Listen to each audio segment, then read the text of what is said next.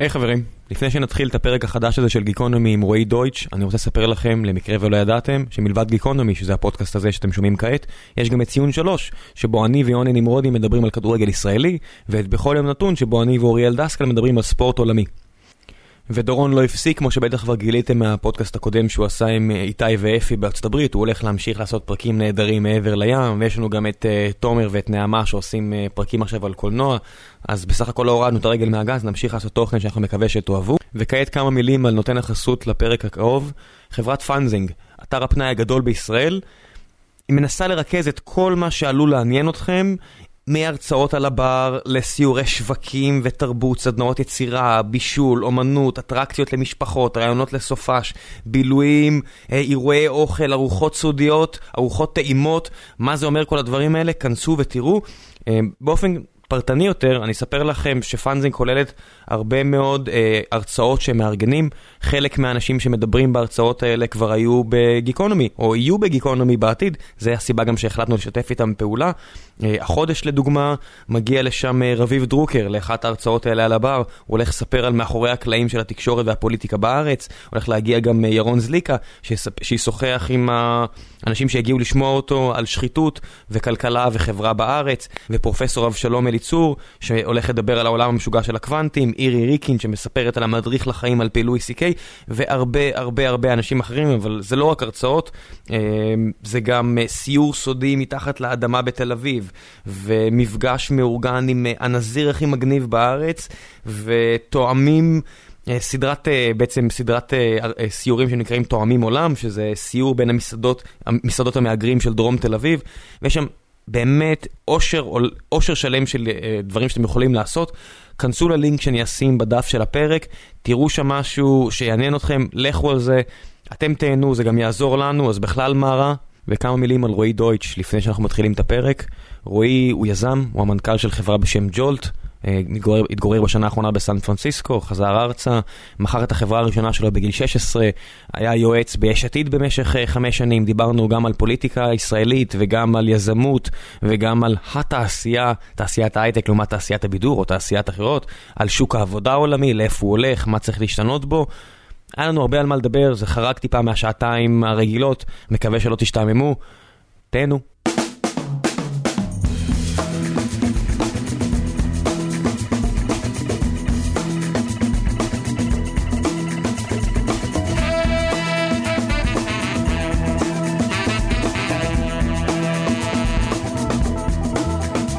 גיקונומי פרק 144, זהו, סיימנו הבדיקות, עכשיו זה כבר uh, הולך ל-live to tape. זה אמיתי כבר. זה אמיתי. יש. תרגול, תרגול על רטוב. די, בזבזתי לך מלא סיפורים טובים כבר. אה. כן, לפני שהתחלנו להקליט uh, מיצינו בערך את השיחה ועכשיו אנחנו רק נברך.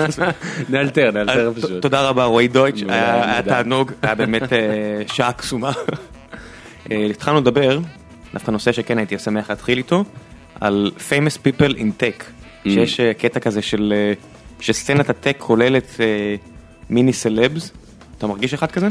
וואי, סיימת בשאלה לא פיירית, אה, לא ממש לא, אבל היום בדיוק אה, דיברתי עם אה, חבר על ה... זה ממש אה, אוטוטו יהיה לנו ערוץ אימי שלנו לתעשייה הזאת, אנחנו ממש... אה, כאילו אתה ממש יכול להצביע היום בתעשייה על אנשים שהם אה, ועל יש אירועים נוצצים ויש כאילו את כל המאפיינים של, אה, של תעשיית בידור של ממש. אנשים שעוקבים אחריהם בפייסבוק, זה נהיה... אתה לא בטוח, ש... אתה לא מרגיש לפעמים שזה קצת, אה, זה כמו שחשבתי על זה השבוע, כמה תעשיות יש שקוראות לעצמן התעשייה. לגמרי. כמה יש כאלו? יותר מדי. תעשיית העיתונות קוראת לעצמה תעשייה? אבל זה, זה יותר מזה, זה גם, אה, אתה, אתה יודע, כל יחידה בצבא קוראת לעצמה יחידה. אני שואל מישהו היית ביחידה והוא עונה כן ויכול להיות שהוא היה בנחל ואני הייתי ב-8200 אבל עדיין התשובה תהיה כן הייתי ביחידה ברור. היינו אה, היינו פעם, אה, הגענו לאיזה מסיבה בחצרים, והמפקד שלי, המפקד צוות שלי ביחידה, הגיע מהשייטת אלינו. ואמרתי, שאלו אותי מאיפה אתה מכיר את עדיאל, כי זה בכניסה, זה היה בקיבוץ חצרים, אמרתי, אה, אני מכיר אותו מהיחידה. הוא אומר, אחי, אתה בכלבייה. היחידה זה איפה שהוא הגיע ממנה. זה מצחיק איך אתה יודע, שאתה אומר התעשייה, אנשים אומרים, לא, לא, התעשייה זה, אתה יודע, יש אנשים שקוראים התעשייה הבידור והתעשייה הייטק. אולי יש עוד, אבל אני לא לא מכיר עוד אני- כאלה שמספיק פלצניות ומספיק... אה, מה שמעניין זה כמה השכנוע עמוק בזה שאצלך זה על אמת אבל, כאילו בתעשיית הייטק זה באמת התעשייה, למרות שכשאומרים בתעשייה אני חושב תעשיית הבידור דווקא. אתה עדיין- אה, אתה עדיין בתעשיית הבידור. אני כאילו. עדיין, כן, כי פשוט התחלתי בקרדשיאנס ואז התקדמתי להייטק. אה, עברת. לקליפורניה בחיים מה. זה, חבל על הזמן. סן פרנסיסקו אין בה שום דבר מה show business, חוץ מהומלסים. אה, כמה פודקאסטרים מפורסמים אני יודע. כן. אבל אין- לא, באזור הוואלי בטוח שה- שאומרים the industry מתכוונים ל tech industry. ואתה יודע, בתופעה הזאת בארץ, אה, זה, אני לא הייתי מודע לגודל התופעה, והתופעה התחילה ברגע שאתה יודע, ליאור, אני מזהה את ליאור פרנקל כמין, אה, אולי לא בהייטק, אבל הוא מין סלבריטי עכשיו עם ה... אז תן לי לעצור אותך, כן. נגיד על ההערה הזאת. נו. אתה מרגיש שמישהו כמו נגיד ליאור פרנקל שיש לו פודקאסט יחסית אה, מצליח. וקבוצה. בקבוצה מאוד וכתב. ספרים. כן. אם תיקח עכשיו ניחוש פרוע, נו. אתה חושב שאם תסתובב איתו ברחוב כמה אנשים יזהו אותו? לא, אני יכול להגיד לך מניסיון, ש? מזהים אותו. זה גם, אה, זה תמיד, אה, זה נותן להיות אותו סוג של קהל, כי זה קהלים מאוד מפולחים שהוא, שהוא אייקון בשבילם. ובשורה התחתונה אני יכול להגיד לך מניסיון, אתה יודע, אני מרגיש כמו אה, בצילו במידה מסוימת, כי התראיינתי פעם אחת לפודקאסט שלו, עכשיו להתראיין לפודקאסט, אתה יודע, no offense, אבל זה לא אירוע שאתה כותב לסבתא שלך שהת- שהתראיינת לפודקאסט ושתחכה שהפרק יצא. ואתה יודע, אחרי זה פשוט זיהו אותי אנשים ברחוב מהפודקאסט של אה, ליאור פרנקל, עכשיו, זה הזיה, א', איך אתם מזהים אותי ברחוב זה פודקאסט. יש תמונה. כן, אבל זה, זה, זה די מופרך אם תחשוב על זה. אה, ולחשוב שהיום בישראל אם אתה תלך לתוכנית בוקר אז, אז מי יזהה אותך בחיים. ואם אתה מתראיין לפודקאסט כמו אני בטוח שאחרי שאני יוצא מגיקונומי עכשיו וזהו אני לא יכול ללכת ברחוב כבר. לא, זה בדיוק הנקודה. יש, יש, אה, זה נקרא אה, אפקט המגירה, אני חושב שקיימן, אתה מכיר את זה? לא. שאם אה, אם אתה עושה, אם אנשים עושים ניסויים, ואתה שומע, עכשיו על איזושהי, מישהו השיג תוצאה מאוד מר, מרעישה, אז זה נהיה כזה כותרת בניו יורק טיימס, ואכילת בוטנים משפרת את התפקוד המיני, משהו כזה, כי יש איזשהו ניסוי שהוכיח את זה. אבל הם לא כותבים על ה-400 ניסויים הקודמים שנכשלו. כן. אז אתה יודע, אתה זורק למגירה את כל הניסויים שנכשלו, וכשיש משהו אחד שמצליח, אז מה אני רוצה להגיד? שאם מישהו זיהה אותך ברחוב, אתה לא סופר את ה-20 אלף כן, האנשים האחרים שצפו בך באותו, באותו יום, אז גם, אתה יודע פשוט, שהתחלנו... הם פשוט התביישו זהו. נכון, הם הם התביישו, אבל, אבל יש באמת אה, את התחושה הזאת של פמיליאריות, של אנשים חושבים שהם, שהם, אתה יודע, הם שמעו אותך בפודקאסט וכל מיני כאלה, הם ניגשים להגיד לך שלום, אבל עדיין זה, זה אחוז זניח מה, מהאוכלוסייה, וגם בקרב אה, התעשייה, עם זה שהתחלנו, שיש כל מיני סלבים, אני חושב שיש את התחושה הזאת שאתה, שאתה נמצא בביצה קטנה, אז אתה מוקף באנשים שמכירים אותך, ואתה מרגיש סלב, תשמע זה מאוד תלוי איפה אתה מסתובב ואני בטוח שאתה יודע אם- אם אתה חושב על סלבריטיז קלאסיים כמו כזה עדן שוחט. אתה יודע ש... שוב, עדן שוחט, זרקת עכשיו שם, נו. אה, למי מכם שלא מכיר, עדן שוחט הוא אה, שותף בקרן שנקראת א', הוא היה אה, המשקיע אה, של גיליר שהתארח פה ב- בפייס.קום, ועדיין 99 פסיק משהו אחוז מהאוכלוסייה לא יודעת מי זה עדן שוחט. לא, זה מה שאני אומר, זה מאוד תלוי גם מאיפה אתה בא, אם אתה, בסט... אם אתה במשולש הסטארט-אפים של אה, רוטשילד וזה, אז אתה מצד אחד, עדן שוחט הוא סוג של סלב, ומצד שני, אתה רואה אותו ברחוב, אה, או במיטאפים, או אתה נתקל בו, אז זה מין, זה מין אה, מפורסמות חדשה כזאת, של מפורסמים שהם הם במידה מסוימת נגישים. אה, ואתה יודע, אם, אם אתה תרצה ליצור קשר עם עדן שוחט עכשיו, לשלוח לו הודעה בפייסבוק או במייל או, ב, או, ב, או לראות אותו במיטאפ, הוא הכי נגיש בעולם. אה, ועדיין הוא נתפס בתוך תעשיית ההייטק כמין סלב כזה. אני חושב שזו תופעה מאוד חיובית אני חייב להגיד, כי גיבורי התרבות של תעשיית ההייטק הם אנשים מאוד חיוביים. עדן שוחט הוא בן אדם שתרם לכלכלה המון המון, ועזר להרבה מאוד יזמים להצליח, והוא, והוא אתה יודע, מייצג את... אה, אה, הוא מייצג חוכמה ו diligence ואיכות תוצר. אז אין בזה דבר שלילי בזה שאנשים, אתה יודע, מסתכלים עליו כמודל לחיקוי. כן, אבל אני לא, אני לא בטוח אם, אתה כן, אני חושב שמשייכים אליו כל מיני תכונות שפעם שייכו לגיבורי תרבות אחרים? תשמע, אתה יודע, אני, אני זוכר שאיזה אחד העובדים, אחד העובדים בג'ולט חזר מסדנה שעדן שוחט העביר על ניהול זמן. שאגב זה מראה שהוא מנהל את הזמן שלו מאוד טוב אם הוא מספיק להביא סדנה לניהול זמן. אז אה, הוא, באמת חזר עם לבבות, כמו האמוג'י של ה, עם הלבבות בעיניים. וזה היה אותה תופעה כמו אם הוא היה חוזר מהופעה של קולד פליי, רק שמישהו הרגע לימד אותו איך להיות יותר productive ואפקטיבי בעבודה, ויצר עבורו מודל לחיקוי שהוא, הוא, אתה יודע, הוא הכי אה, חיובי שיכול להיות. כאילו מה הוא למד מעדן שוחט, שאם תתעורר בחמש בבוקר ותצא לריצה ותעבוד מאוד קשה, אה, אז תוכל להשיג אה, דברים שאתה רוצה להשיג. הוא מודל לחיקוי שהוא חיובי מאוד בעיניי. כן, הוא, אנחנו- הוא כדוגמת, אתה יודע, כ... כאב טיפוס של, כן, זה נהיה כזה subset בקרב אנשים אה, מוכרים מכל תחום אפשרי, החבר'ה שהם יותר inspirational. אתה רואה את זה נגיד, דפי אינסטגרם של אנשים ש... אני חושב שזה דה רוק, איך קוראים לו, מה שהאמיתי שלו, דוויין ג'ונסון, כן. שהוא מצלם את השעה שבה הוא יוצא להתאמן כל הזמן במלונות, הוא מסתובב בעולם ועדיין הוא מקפיד לתחזק את ה-140 קילו שלו, אז די, הנה אני יוצא ב-4 בבוקר להתאמן, הנה אני יוצא ב-5 בבוקר להתאמן. ו- זה מאוד בלתי מושג, בטקסט זה איכשהו מרגיש כאילו, אתה יודע, כאילו כולנו יורמים, וחלק מאיתנו פשוט הצליחו כי הם עבדו יותר קשה, ואפשר ללמוד איך הם עשו את זה, אז, אז זה הרבה יותר empowering לעקוב אחרי ליאור פרנקל, אה, או אחרי עדן שוחט, מאשר אחרי אה, קים קרדשיאן או, או דה רוק. הדבר היחידי שחסר לי במשוואה הזו של, אה, אתה הרבה פעמים רואים, אה, יש לנו עכשיו קטע כזה, אתה יודע, טק נהיה חלק גדול מה, מהכלכלה הישראלית, ואתה שומע הרבה על אקזיטים, ואתה שומע הרבה על חברות, וזה, אתה יודע, נוצרים מעין מיני גיבורי תרבות כאלה, אם אפשר לקרוא לזה, פשוט כי זה אחוז נורא קטן מהאוכלוסייה שמכיר אותם, עדיין לא קורא לזה גיבור, גיבור תרבות, אבל, אתה יודע, אתה רואה, אם תעבוד קשה כמו עדן, שווה תצליח. מה שחסר לי תמיד במשוואה הזו, זה האפקט של המקריות והמזל. יש כל כך הרבה אה, מזל מעורב. אבל בוא שנייה נעצור, אנחנו כבר שמונה דקות מדברים. אה, על עדן שוחט. נכון, ו- ועצם הנקודת המוצא שאנחנו יוצאים ממנה זה שאנשים מכירים אותך, כי אני בטוח שאתה יחסית מרגיש מוכר בסביבות שאתה מסתובב בהן, נכון? אין פה עניין, זה לא עניין של, אה, זה עניין של תחושה. כן. כן. אז על break it down, אני, אני מניח שחלק גדול מהמאזינים שלנו לא מכיר אותך. אז בוא ניתן להם איזה כמה דקות, א' זה, זה כזה, זה כיף, כי זה מוריד לך לקרקע. דבר ראשון, אה, את כולם, ומדהים כמה, בדיוק אה, לקחתי יוגורט לפני יומיים, ו... אגיד לך, לא, עולם האסוציאציות. כן, כן, אני קופץ. לקחתי יוגורט לפני יומיים, ומולי מולי בתור עמדה גילה גם, אה, גילה אלמגור. גילה אלמגור. גם גילה גלמיאל מפורסמת. נכון, אבל גילה אלמגור יותר, נראה לי. והבחור ש- של היוגורט שאל אותה, טוב, אז איך קוראים לך? אני ארשום את השם, אז היא אומרת, גילה. גילה מה? ואני מסתכל עליה, והיא אומרת, "אה, אלמגור. ואמרתי לה, זה בטח לא קורה לך יותר מדי, נכון? שמישהו שואל את השם משפחה שלה, עושה, לאחרונה יותר ויותר. וואו. ואני אומר, אתה יודע, התחושה של פיימוסנס, אבל לא משנה. תשמע, אה, בתור הגברת הראשונה של התיאטרון, גם אני מרגיש ככה.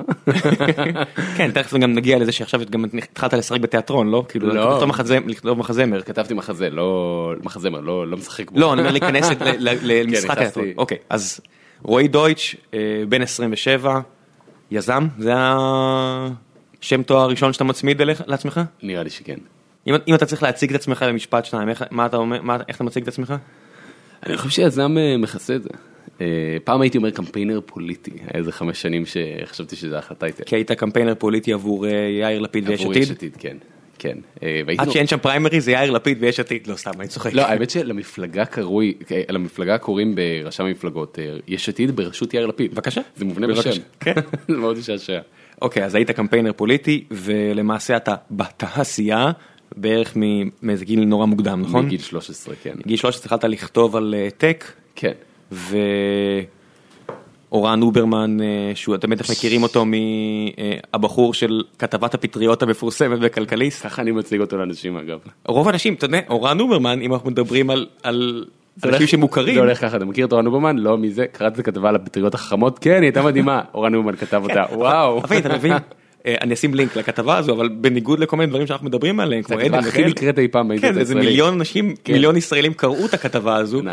ואורן עשה הרבה דברים ועושה הרבה דברים מאז, אבל לעד הוא ייזכר בתור הבחור עם כתבת הפטריות, והיה שם איזה כזה, אתה- זוכר שמישהו אחרי זה כתב כן, ברור, נגד הפטריות, והיה- זה היה סאגה שלמה סביב הכתבה הזאת. אני לא מתפלא אם הבן אדם שתקף את הכתבה היה אורן אוברמן בשם אה, בשם עט. כן, אין דבר שמביא לך יותר פרסום מאשר זה- קרב טוב. זה מה שהפך אותה לכתבה היסטורית לדעתי. הדו-קרב. הדו-קרב סביבה, כן. אורן אה, שהיה אה, עורך בכלכליסט, כתב, הוא הקים את מוסף כלכליסט. כאילו נוסף כלכליסט, הוא כתב על תיאוריות שבעצם מתייחסות לכך שפטריות ביער, ובעצם כל היער הוא ישות חושבת, והרבה יותר מאשר הישות הפרימיטיבית שאנחנו חושבים שהיא, וזה פיצץ לאנשים את השכל. ואורן עשה סדרה של כתבות כאלה, אבל מאז הוא גם נהיה יזם ועשה כל מיני דברים כאלה, אבל חוזרים אליך. נביא את אורן לפרק אחר ונדבר עליו. אמ, אז התחלת בגיל צעיר, מכרת אה, איזשהו אתר שבנית, נכון? נכון. בכמה משפטים? ב-2005 מכרתי את החברה הראשונה שלי לשידורי קשת, והיא הוטמעה בתוך אה, מאקו, והייתי אחרי זה בצוות ההקמה של אה, מאקו, עד העלייה לאוויר. אוקיי, אז אז אתה מבחינתך כאילו את ה- את את האקזיט הראשון, צ'ק, עשית. כשהייתי בן 15 זה לא זה לא אותה תוצאה ש- שמצפים לה כשאומרים אקזיט. בוא נגיד. לא, זה, זה עוד משהו, אתה יודע, ש- שאומרים, תמיד שאתה, שאתה צובע אנשים בבינארי, מפורסם, לא מפורסם, אז אין, אין הרבה שטח ל, לשחק בזה, גם אקזיט, לא אקזיט. לגמרי. יש כל כך הרבה, אה, המונח הזה, אקזיט, כל כך מטעה. אתה יודע, בקרב אנשים שהם טיפה יותר מכירים את התעשייה, יש כל כך הרבה פעמים, אני מניח שזה גם קורה לך, שאתה רואה חברה שעשתה אקזיט ואתה אומר לעצמך, no they didn't, זה לא אקזיט. לגמרי. אני חושב, שה- אני חושב שהציבור הרבה יותר מפוקח על זה היום, זה קצת כמו, הייתי כתב אה, בגלובס ב-2006, ואני זוכר, זה פרשייה שאני לא יודע אם, אם, אם אתה זוכר, ה... 2006 אתה בן 15? הייתי בן 16, 16, הייתי אוקיי. ב-1990, והיה את הטלפון הדקיק של סמסונג, ובר רפאלי הייתה הדוגמנית שפרסמה אותו, וסמסונג הוציאה לתקשורת הודעה, שסני הוציאה לתקשורת הודעה שהם השקיעו שלושה מיליון שקל. סני שהייתה יבואנית של סמסונג? כן, הם השקיעו שלושה מיליון שקל בקמפיין ההשקה של ה... אני אפילו זוכר את הדגם, זה היה X820, הטלפון הכי דק אי פעם עד אז. ואז התחילה פעם ראשונה השערורייה הזאת של כאילו, לא באמת שמתם שלושה מיליון שקל, בואו, שילמתם לבר רפאלי 100 אלף שקל, שמתם קצת על מודעות, ו... ואני חושב שאותו דבר קורה היום באקזיטים, שכל, אה, אה, היום ה-way out הקל של, הוא לא הקל, אתה יודע, ה-better way out של סטארט-אפים, זה באמת לעבור איזה acquire או להימכר בסכום יותר קטן. אה, אבל אני חושב, ש- אני חושב שדה-מרקר עשו לזה פרויקט מאוד גדול של לא באמת אקזיט כזה. כן, אבל זה, זה כל כך, יודע, זה היה גם כתבה שלא באמת נכנסה עד הסוף בתופעה הזו, וגם זה אחת מיני כל כך, כל כך, כל כך רבות, שיוצרת איזו אשליה יחסית לא בריאה על התעשייה. כן. אבל, אתה יודע, בוא, בוא נפתח את זה.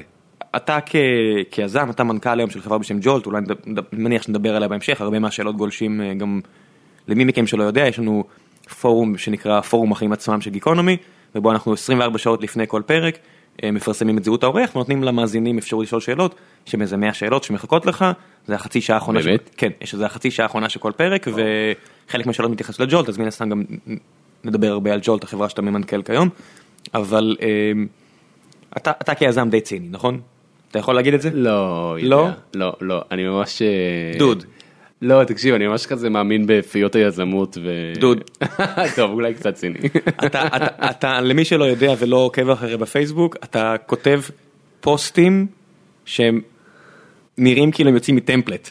למה אתה אומר? אתה עושה ממני צחוק? הם בצבע מסוים, בסגנון מסוים, כי אתה מנסה להשיג איזושהי תוצאה מסוימת, לא? תשמע, זה... קודם כל אני מאמין בכל מה שאני כותב. לא, אני לא, ציני זה לא בהכרח שאתה לא מאמין בזה, ציני זה אומר שזה בלי רגש. שאתה עושה דברים שהם, אני לא, אני... תשמע, אני... תראה, יש... אה, זה לא רע, אתה יודע, לציני יצא שם רע. לא- לא- לציניות יצא שם לא רע. לא יודע אם אני יודע בזה בפה מלא, אבל אני אגיד לך כזה דבר, כשאני אה, התחלתי לכתוב פוסטים, אה, הרבה זמן לא היה לי זהות פייסבוק במשך הרבה מאוד זמן, זה היה בערך באותה תקופה שבה הייתי מעורב ביש עתיד, אז אתם יכולים להניח למה, ואז כש- כשהתחלתי לכתוב כזה בתור אישות של... של מה זה להניח למה? כי לא רצית אה, לגנוב אה, כי כל הקריאיטיב ג'וס שלי הלך על לכתוב דברים אחרים. אה, עבור המפלגה. עבור, כן, עבור מפלגה. טוב, אה, תכף נדבר גם על מה עשית שם וכאלה. הפואנטה היא שכשהתחלתי לכתוב לבד אז מישהו כתב לי הודעה אה, אחי יאיר לפיד כותב לך את הסטטוסים וזה זה מצחיק כי כי באמת אה, אחרי חמש שנים ביש עתיד יצא לי קצת אתה יודע אני קצת נדבקתי בשפה אבל אה, אני חושב שיש איזה שכבת דקיקה וקסומה של נאיביות ב- ביזמות שאני מאוד מאוד מאוד אה, אוהב אותה ואני חושב שהיום אנחנו במין זמן מאוד מאוד ייחודי בהיסטוריה שבו חברות באמת יכולות להיות. הגוף הזה שהוא כאילו מסחרי וציני שנקרא חברה, יכול באמת להיות פלטפורמה מאוד משמעותית, משמעותית לשינוי, במידה רבה מאוד יותר ממפלגה. ובתור מי שעבר את הסייקל, אתה יודע, הייתי, ב, ב, ב, אני הייתי כזה, אתה יודע, ממש בצוות המייסד של יש עתיד, וראיתי את כל הסייקל של לייצר סטארט-אפ פוליטי, מה שנקרא, של להקים מאפס צוות ו, ולבנות אה, משהו שאתה יודע, קיבלנו תקציב המדינה ביש עתיד, זה היה לא צחוק. אה, והיום סטארט-אפים יש להם כוח מאוד מאוד משמעותי מבחינת המסר שהם מייצרים והיכולת שהם לייצר שינוי. קפצ- קפצת פה שני אה, סדרי גודל, שאני אומר ציניות זה, יש את ה...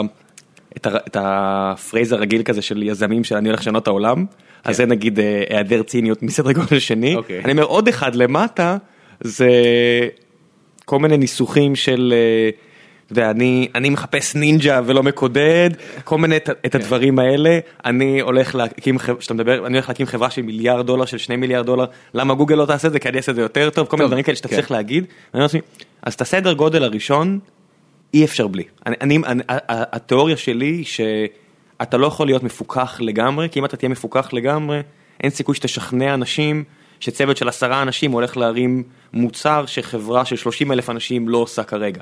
אז בוא נגיד שלציניות של ה-level הראשון, ואולי עוד נגיע לזה, אי אפשר בלי, אבל אתה ואתם מתעסקים בתחום החינוך, אז אתם גם חייבים לגעת בעוד רמה של נגיד נאיביות, או אם אנחנו משחקים על הספקטרום של נאיביות וציניות, של אשכרה, we're gonna change the world, אתה יודע, יש כזה קטע בסיליקון וואלי, הסדרה שכל חברה שעושה מכונה שמכווצת קבצים, אה, כן, כן. תשנה את העולם לטובה, אבל כן. אתם מתעסקים בתחום ש... אני אגיד שהם בלי ציניות, להבדיל מתחומים אחרים, בחינוך באמת יש לו את ה... אתה יודע, אם אתה תתחיל, אם תשאל אנשים לא, אה, צינים ולא צינים מה הדבר האחד שיכול לשנות את העולם, אז באמת חינוך יש לו את היכולת הזאת. אנחנו מאוד נזהרים מהמילה חינוך, אנחנו כמעט לא מגלים לאף אחד שאנחנו בתחום החינוך. מה ג'ולט עושה? אנחנו צריכים עכשיו להכניס כזה איזה... אנחנו חייבים, זהו? לא, לא, צריך ל... כן. אה, אז אה, אנחנו ממש מנסים להמציא מחדש חינוך למבוגרים, אפשר לומר בקצרה. אה, מתוך אה, אג'נדה רחבה שאנחנו יכולים לדבר עליה בהרחבה בהמשך, אבל אה, אנחנו מנסים אה, לייצר אה, אה, דרך חדשה לגמרי עבור מבוגרים להפוך למידה ל-lifelong habit, אנחנו קוראים לזה, להרגל שהוא חלק מחייהם. העניין הוא שלימודים ומפגשים עם אנשים אחרים הם להבדיל מהרבה דברים אחרים, הם משהו שבאמת life changing. אני, אחד המשקיעים שלנו, אה, אתה מכיר היטב, שמו גיל הירש, ובאיזשהו שלב שהראינו לו משהו שאנחנו, מאוד גדול שאנחנו עובדים עליו, שאנחנו משיקים בעוד כמה שבועות, אה, הוא אמר, אה, מותר לדבר מלוכלך בפודקאסטים, נכון? מותר לצטט כל פודקאסט. שקשור לגיל מיד נהיה... מיד נהיה, זה עובר כאילו רמה אחת של... ביום שגיל עזב את פייסבוק הם חזרו להיות PG-13. לגמרי. החברה כולה. לגמרי, חד משמעית, אז, אה, אז אני מאוד אוהב את הסיכומים של אה, גיל הירש לסוגיות אה, חשובות בניהול של סטארט-אפ, אז אה, סיפרתי לו על אה, איזה שינוי קונספט שאנחנו עושים, שכולל את זה שבאמת אה, אה, חלק אינטגרלי מהערך שגילינו עם הזמן בג'ולט.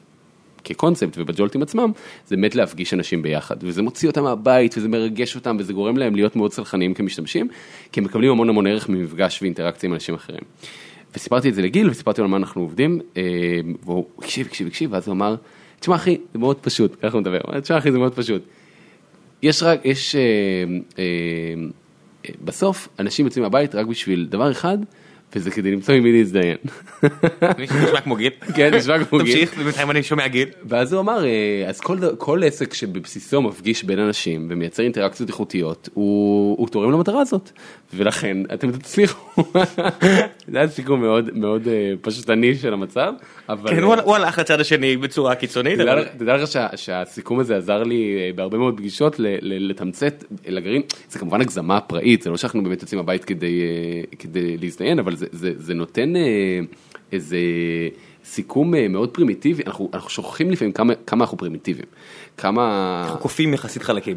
אנחנו קופים חלקים ממש, מהבחינה של מי יותר כאילו- מי פחות. כאילו, אתה יודע, כמה משפיע עלינו באמת האינטראקציה עם אנשים אחרים, ה-social confirmation, לפגוש אנשים, אתה יודע, אה, כמה, אנחנו אומרים הרבה, אה, בדיוק שאלה אותי מישהו היום, למה צריך לצאת מהבית כדי ללמוד? כי חלק אינטגרלי מה... כי רוב המתחרים שלכם הולכים על תלמד מהבית בתחתונים שלך. והם, והם לא מצליחים, הם... אה, תכף נדבר על זה. נדבר על זה כן. בשמחה. הפואנטה היא שזה מאותה סיבה שאתה יודע, בדיוק עניתי לפני שעה על השאלה הזאת, ומאותה סיבה שאם היינו האנשים, היצורים שאנחנו חושבים שאנחנו, אז כולנו היינו מאוד חטובים, כי את כל האימונים בעולם אפשר לעשות מול יוטיוב. אתה יכול להיות uh, כבר מחר מומחה לקראטה מהבית מול יוטיוב. אז למה אנשים יוצאים לחדר חשוך ו- אה, עם חבורה של אנשים מיוזעים כדי לעשות לצידם uh, תנועות משונות כמו יוגה או קראטה או קיקבוקסינג או כל ספורט אחר? כי אנחנו יצורים פרימיטיביים בבסיסנו ול social confirmation יש משמעות ול commitment ולמסגרת יש משמעות. וזה הסיבה אני חושב שאנחנו רואים ואני אשמח אה, להרחיב אם זה יעניין אותך.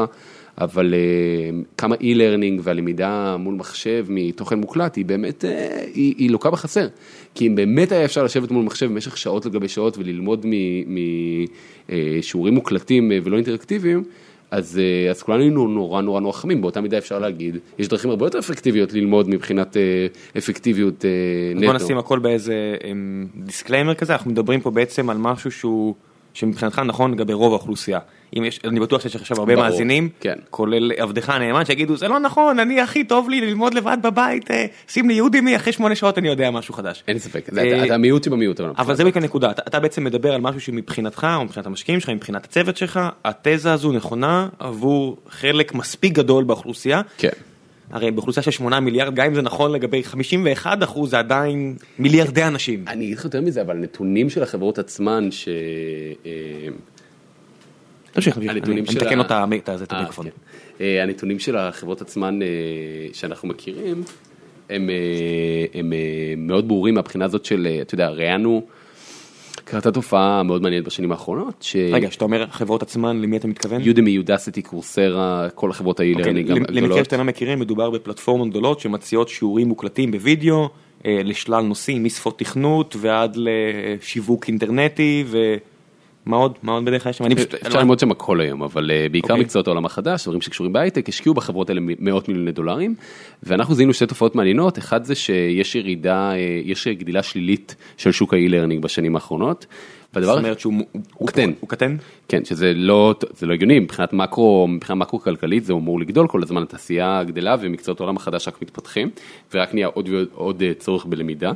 אתה יודע, אתה יכול להגיד אותו דבר על, על אם, אם אנחנו, אם כלכלנים מסתכלים על ביקוש והיצע, אז לפי התיאוריה הזו הייתי מצפה שיהיה, שיש כל כך הרבה שנים, לפחות בארץ, גם בוואלי, אה, כזה אה, בעיה עם היצע המפתחים, שיש כל כך מעט מהם, או אנשים אחרים, למה זה לא נפתר? כי Mm. כן. הרי המשכורות גבוהות, למה לא יותר אנשים עושים את זה? יש פה איזשהו כשל שוק שהוא, אפשר, אפשר גם לדבר עליו, אבל בוא נחזור למה שאתה אומר. הכלכלה לא תמיד אה, עובדת כמו שמצפים ממנה. כן, מודלים נורא פשוטים של ביקוש והיצע לא תמיד עובדים. נכון, וזה, אה, והדבר השני הוא שכל החברות האלה לא יוצאים מן הכלל העבירו את, אה, את כובד משקלן ל-B2B. עד כדי, אה, מי שלא יודע, business to business, כן, אז, אה, אז באמת, זאת אה, אומרת שחברות שמ- שמוכרות לחברות אחרות, ולא. בהכרח לאנשים פרטיים. בדיוק, אז נולד מקצוע חדש באמ- באמריקה בעשור האחרון, נקרא Learning and Development Professionals, זה בן אדם בתוך מחלקת ה-HR שאחראי על הפיתוח והלמידה המקצועית של העובדים, והם אחראים לקנות מחברות כמו יודמי ויודסיטי תכנים, והם קונים אותם באמת במאות אלפי דולרים, וזה מאפשר לחברות האלה, זה החמצן שלהם לנשימה. ראיינו 200 אנשי Learning and Development בארצות הברית, מהחברות הכי גדולות מפדקס ועד אי-ביי וכל חברה שאתה יכול הם- מה הם. מלמדים? מה הם רוצים ללמד את העובדים שלהם? אז מעולה, אז קודם כל, אה, אנחנו עשינו איתם ראיון במה שאנחנו קוראים באמת של החיים, כאילו בוא, בוא נדבר דוגרי רגע. In the truth of life, In tell the me. truth of life, כן, אה, ואחד הדברים המרתקים שגילינו, ראינו איזה מישהי שהיא מרתקת והיא עבדה, היא הייתה L&D של ליווייס ושל אברקומין פיץ', L&D זה Learning and Development, כן. חדש לי הביטוי, בטוח כן, שגם הרבה זה מקצוע מאזינים. איזוטרי לחלוטין, ואז לבסוף היא היום היא ה-Learning and Development של אסנה. שזה סטארט-אפ מאוד מוכר בסיליקון וואלי, בחורה מדהימה, בוגרת הרווארד, ישבנו איתה ככה לשיחה והיא אמרה לנו, תקשיבו, סאנה, למי שלא מכיר, כלי לניהול פרויקטים בתוך חברות. כן, והיא אמרה לנו משהו שאחרי זה אימתנו אותו עם שאר האנשים וגילינו שהוא נכון לחלוטין, הרבה הרבה פחות מחמישה אחוז מהעובדים בחברות האלה, engage, כאילו באים באינטראקציה עם, ה, עם ה, אמ, שירותי הלמידה האלה שהחברות רוכשות עבורן. כלומר נוצר פה אה, שוק, אה, איזה כשל שוק שייקח כמה שנים אה, לתקן אותו, שזה בעצם, יודמי גילתה שהיא מוכרת משהו לא אפקטיבי לאנשים, כלומר הם קונים קורסים ולא צופים בהם. עברה למכור, ב- אני אומר Udemy כדוגמה לחברת e-learning, זה קורה לכולן. עברה למכור business to business, למה? כי יש שם בן אדם אחד, שקוראים לו learning and development professional, הם מוכרים לו את התכנים האלה, הוא קונה בבת אחת לכל הארגון ב-250, 300, 500, מיליון דולר, 500 אלף דולר, מיליון דולר, זה פסיק מיליון דולר, זה לא 250 מיליון דולר למי שמאזין. זה 250 אלף דולר או מיליון כן, דולר, כן, ו Udemy או Coursera או Udacity מבחינתם סגרו עסקה. מהצד השני, יש לך בן אדם אה, שעשה את שלו, רק, ב, רק דבר אחד לא קורה בתוך כל לופ הזה, אף אחד לא לומד כלום. אז הנה, אני אתן לך דוגמה בשטח, אה, ש- שזה ניסוי נורא מעניין שאתה יכול לצרף לפיץ' הזה, שאני בטוח שאתה חוזר עליו, כי זה, זה, לא, אתה יודע, זה, זה מה שאתה עושה, זה התחום שלך, זה שדיבר, שאני ודורון בקלסיפיידס, ירינו את המשפטים שקשורים לזה, אתה יודע, בכל כך טבעיות. כשאתה מגיע לוואל יש את האוטובוס של אה, גוגל. כן. מי- שלא יודע, יש, אה, העובדים של גוגל, הרבה מהם מגיעים עם איזה אוטובוס שאוסף אותם מכל עמק הסיליקון, ומוריד אותם ב-headquarters של גוגל במאונטין ויו, ופעם ראשונה שראיתי את זה, אה, וגם עכשיו, כשהייתי שם לאחרונה, שאלתי איזה מישהו ילדי אומר, הם כולם נורא צעירים, what the fuck is going on, מה, מה קורה פה? איפה, איפה כל האנשים הטיפה יותר מבוגרים? והדבר הכי קל להגיד זה אייג'יזם, שחברות לא מחפשות אנשים מבוגרים יותר. ואז אתה קולט, אמ, אולי זו תיאוריה שאפשר נורא, נורא בקלות לאשש אותה, לראות אנשים, אנשים מסביב כולנו שעובדים בתעשייה, אז אה, שאנשים לא לומדים הרבה דברים חדשים במהלך העבודה שלהם, זאת אומרת, יצאת מהלימודים או מה, מהעבודה הראשונה שלך עם סט כישורים, שבסבירות כמעט ודאית, 15 שנים לאחר מכן, זה לא רלוונטי. שלא לומר שנה לאחר מכן. לא, אז בוא נגיד ששנה בסבירות מאוד מאוד גבוהה עם מה שאתה יודע, כנראה שהעמקת את הידע שלך ואתה יותר מומחה, אבל מלבד תחומים מאוד מאוד ספציפיים שקשורים הרבה פעמים לעשות חומרה, בתוכנה למשל, מי שהיה מומחה במשהו שקשור לשרתים או לא יודע מה לפני 15 שנה, היום הידע שלו מאז הוא לא רלוונטי. זאת אומרת, אם הוא לא התפתח, כמו שאתה, הטענה שלך שאומרת שהוא לא למד דברים חדשים בעבודה, ונניח הוא לא קפץ כל שנתיים עבודה ובעצם הכריח את עצמו ללמוד דברים חדשים, בגיל 40, בגיל 40 ומשהו, למעשה הוא חסר ערך עבור, עבור אה, הרבה מעסיקים, והוא רוצה משכורת יחסית גבוהה כי הוא התרגל לשכר מאוד גבוה, ויש חוסר אלימות בין מה שהוא חושב שהוא מציע, כי הוא מומחה לתוכנה, לעומת מה שהוא באמת מציע למעסיק, והוא, אתה יודע, הדרישות שכר שלו מתנגשות, והרבה אנשים נפלטים מהתעשייה. חד משמעית, אני, אני חייב להתעכב על הנקודה הזאת כי היא מרתקת בעיניי. קודם כל, לגבי זה שקל להאשים אייג'יזם בנושא הזה, זה חד משמעית נכון, וזה עניין דורי. אמ, כלומר זה לא אייג'יזם כמו שבהכרח אייג'יזם זאת אומרת אפליה על בסיס גיל כן זה, זה לאו דווקא זה כמו באמת כמו שאתה אומר אה, ש... אה, אתה יודע, בסוף הכלכלה, ככלכלה משוכללת, אם גוגל הייתה יכולה להעסיק אנשים יותר מנוסים, יותר חכמים, שיותר מתאימים לתפקיד בפחות כסף, או בכסף דומה, אז בוודאי שהייתה אופטימיזציה. אם, אם, אם אתה בן 200 ואתה מתאים, בוא אליי. חד משמעית, לא יש כזה מחסור באנשים. אני כן. רוצה להתעכב על נקודה הרבה יותר מעניינת בעיניי. שקל מאוד, אה, אה, יש איזו מהפכה שאנחנו הולכים לראות קורית בממש שנה, שנתיים הקרובות, אה, והיא טיפה מעליבה תהיה לחלק מהמאזינים. אבל מחלק קטן, יש בצבא, תמיד כשמדברים על, על צבא עם, עם, על צה"ל עם אמריקאים, הם ישר חושבים על אנשים שנמצאים בחול, עם נשק. תשעה אחוז מצה"ל אולי נוגע בנשק, בדיוק, ויורה בו. ופחות מעשרה אחוז מצה"ל הם לוחמים, 90 אחוז הם יותר דומים, כאילו כשאני אומר שהייתי ב-8200 אני מנסה להסביר שהעבודה שלי, של לשבת מול מחשב כל היום הייתה, הרבה יותר דומה לעבודה של רוב האנשים בצבא היום, בטח ובטח עם עליית הסייבר זה רק הולך וירד, ועדיין קל לנו מאוד... ירד כמות הלוחמים. כן. האחוז שלהם בצבא. כמות הלוחמים תרד, ועדיין... לא כמות, האחוז שלהם בצבא. כן. ועדיין אה, קל לנו מאוד כשאנחנו מדברים על צבא לדבר על לוחמים.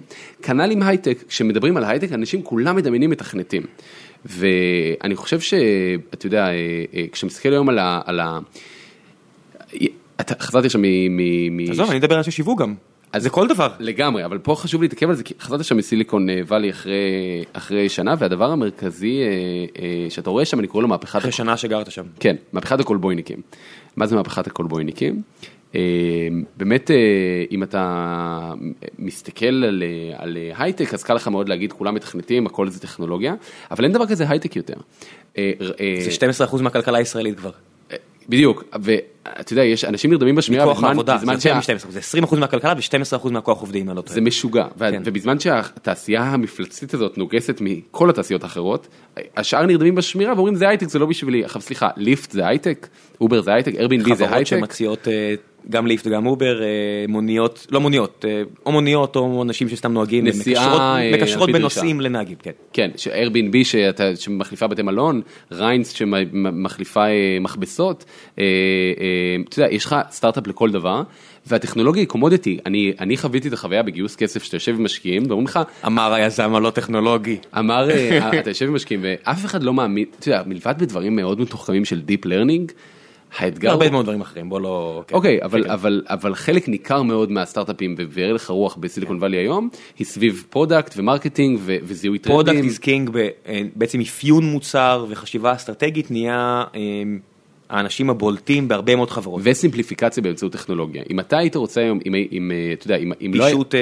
בוא... פישוט. באמצעות טכנולוגיה, זה אומר, אם אתה היית חושב uh, היום על הרעיון של להזמין מונית לפי דרישה מהטלפון הנייד ולא היה את Uber ו Gett Taxi בעולם, מה, מהמקום שהטכנולוגיה נמצאת בו היום, להניח שהטלפון שלך שיש בו GPS ויש בו אפליקציות יכול לייצר את הפעולה הזאת באופן טכנולוגי, זה commodity, זה רק עניין של כמה חודשי אדם של מתכנת, מתכנתים איכותיים.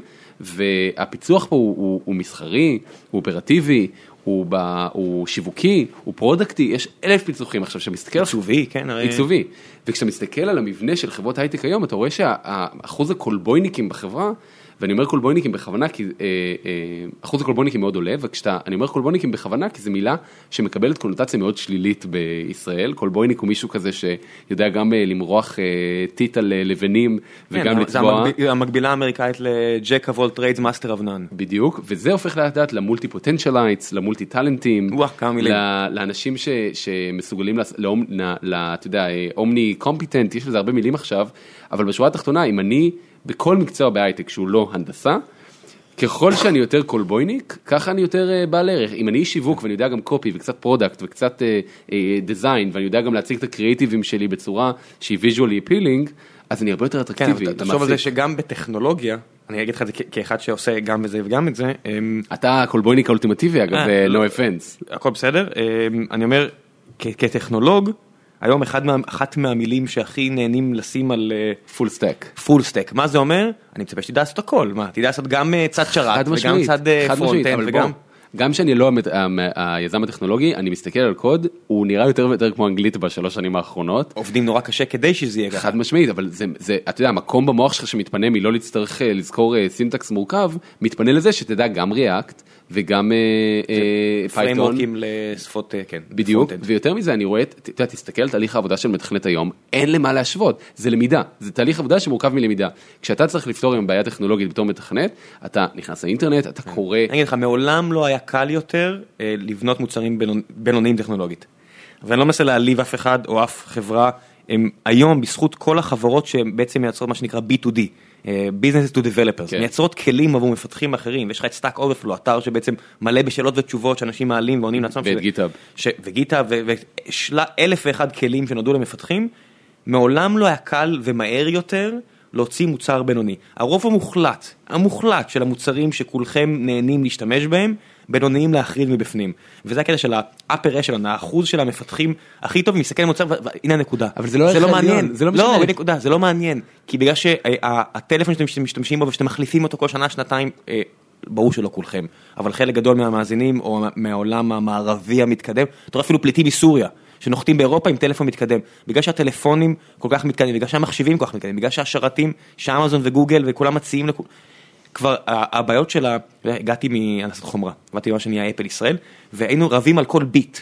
היינו בונים דברים שיהיו חכמים ברמה של ביט.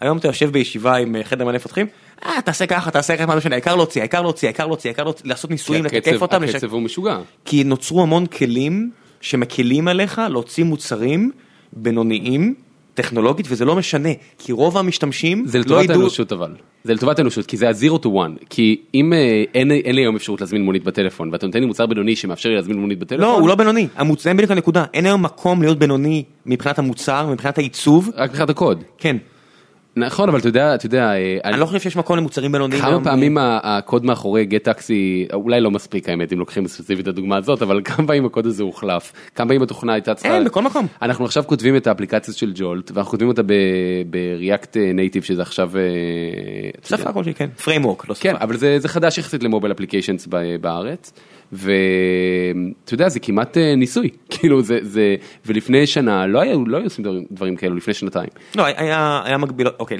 למי שלא יודע, אני אתן איזה דקה של הסבר למי שרוצה קצת, אה, אם רוצים תקראו את זה אחרי זה. אה, כשאתם רואים אפליקציית מובייל, אפשר לכתוב אותה בשפות הטבעיות, הנייטיביות של המכשיר, זה, אם זה יהיה Java או קוטלין למכשירי אנדרואיד, או, או סוויפט למכשירי iOS, מצטער אני זורק עליכם הרבה מונחים ומשעמם אתכם, אה, ויש כל מיני שפות אחרות. שאפשר בעצם לייצר אפליקציות ואז אתה לא צריך לכתוב פעמיים, פעם אחת לאנדרואיד ופעם אחת ל- ל-iOS. אה, היו הרבה ניסיונות לעשות את זה בעבר, אה, מעולם זה לא נהיה אה, באמת מאוד מאוד פופולרי. עדיין רוב האפליקציות הגדולות כתובות בנייטיב, אבל היום אפשר להוציא אפליקציה שאתה כותב אותה, מה שנקרא write it once להכל, כן. הסיבה כביכול. שסטארט-אפים עדיין מנסים את זה כל פעם שזה יוצא, זה כי פוטנציאלית זה חוסך כל כך הרבה עבודה וכסף. כי נורא, נורא קשה למצוא מפתחים, שלם. נורא קשה למצוא בדיוק, מפתחים אתה טובים. כל הדבר מחשב, ב- אני צריך את זה שני מפתחים, אז לא, אז נמצא פתרון אחר. אה, אבל מהבחינה הזאת, אה, יש פה, המהפכה המאוד גדולה פה, מהפכת הקולבויניקים, מתחילה מזה שלימדו אותנו מגיל אפס, של להיות ספציאליסט, להיות מומחה, זה אה, הדרך לנצח בכלכלה של היום, וזה כבר לא נכון. הקולבויניקים, הרב-תחומיים, אה, אה, אה, יש להם יתרון ספציפית בהייטק, וככל שאתה מכיר יותר אה, תחומים אה, מקבילים ומסוגל קצת לגנוב טאסקס, משימות מה... השותפים שלך, ככה אתה יותר אה, אפקטיבי. לצורך העניין זה כמעט ציפייה מובנית היום אם אתה מעצב מוצר, אה, שתדע לעשות מיקרו-קופי.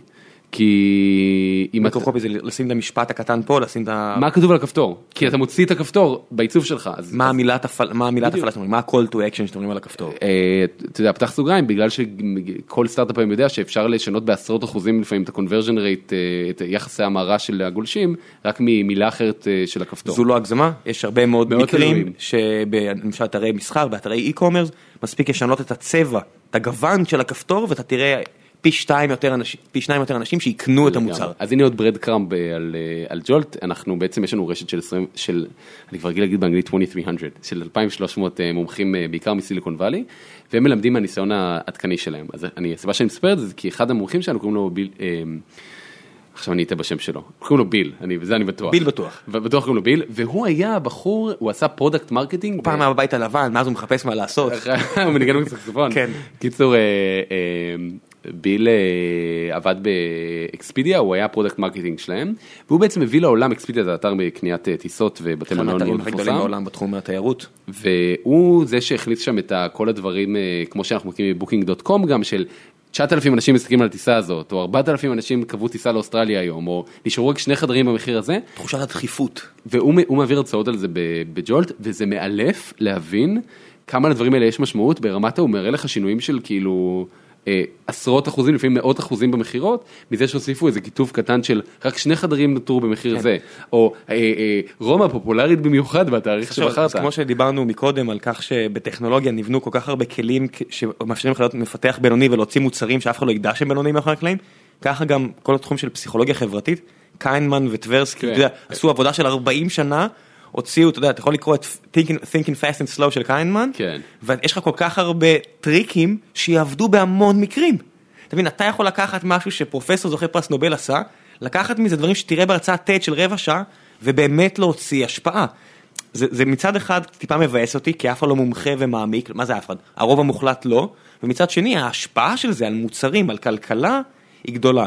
אז, אז מה שהנקודה פה, שאני חושב שאתה חותר אליה, שכל מי שלא לומד את כל הטריקים האלה, שאפשר לסגור את הפערי ידע האלה בלא המון, אתה לא צריך שלוש שנים של תואר, זה- זה בדיוק העניין. נוצר ל- פער בינך לבין מי שיודע לעשות את זה. או, ל, ל, במידה מסוימת, וזה ה, ה, הפיץ' הכי קל של אה, ג'ולט, של, של עבור אנשים בהייטק, ובטח כל, בטח קולבויניקים ללמוד מאנשים כמו, כמו הביל הזה, זה שאם הידע קיים ולמישהו אחר יש גישה אליו, לא להשיג את הידע הזה, זה, זה פשע. כי אם הבן אדם הזה חולק איתך ידע שמבוסס על מיליונים של מיליונים של טרנזקציות, לא להשיג את המילה הזה פשע. הנה, הנה, זה משפט של יזם. זה, It's a crime. זה, אני פשוט אגיד לך, רק החוויה של באמת לשבת בחדר וללמוד מבן אדם כזה ב-45 דקות שהוא רגע, מדבר אז אליך. אז מי שלא יודע, בג'ולט אתם מעבירים בעצם את ההרצאות בווידאו, אתם לא יושבים איתו בחדר, אתם יושבים בעצם באיזשהו חדר ג'ולטי שכזה. נכון, חלק מוצ- ניכר מהטכנולוגיה שלנו היא, היא סביב לגרום לזה להרגיש שגם יהיה אה, אה, מרצה שנמצא בסן פרנסיסקו, הוא מדבר אבל ב live. הוא מדבר ב live ואתה מרגיש כאילו איתך בחדר, כלומר המטרה היא להרגיש בקבוצה מאוד קטנה ואינטימית, שאתה, מדבר, שאתה שומע את הבן אדם ומדבר איתו ומקיים איתו אינטראקציה, שאתה באמת לומד ממנה, ואתה יודע, זה מאוד אה, מרתק לראות את, אה, את אה, רותי, אה, מנהלת המוצר של אה, ישראכרט, מומצא לחלוטין, שואלת את הביל הזה, ו... אותי מגרדת עכשיו בראש ואומרת, כן. מה מומצא? זה אני. זו אני. זו אני. אה, אז אה, היכולת שלה פתאום להרים יד ולשאול שאלה ולהגיד אה, wait I don't understand in our country it works like this. המבטא במקור של רותי. כן של רותי.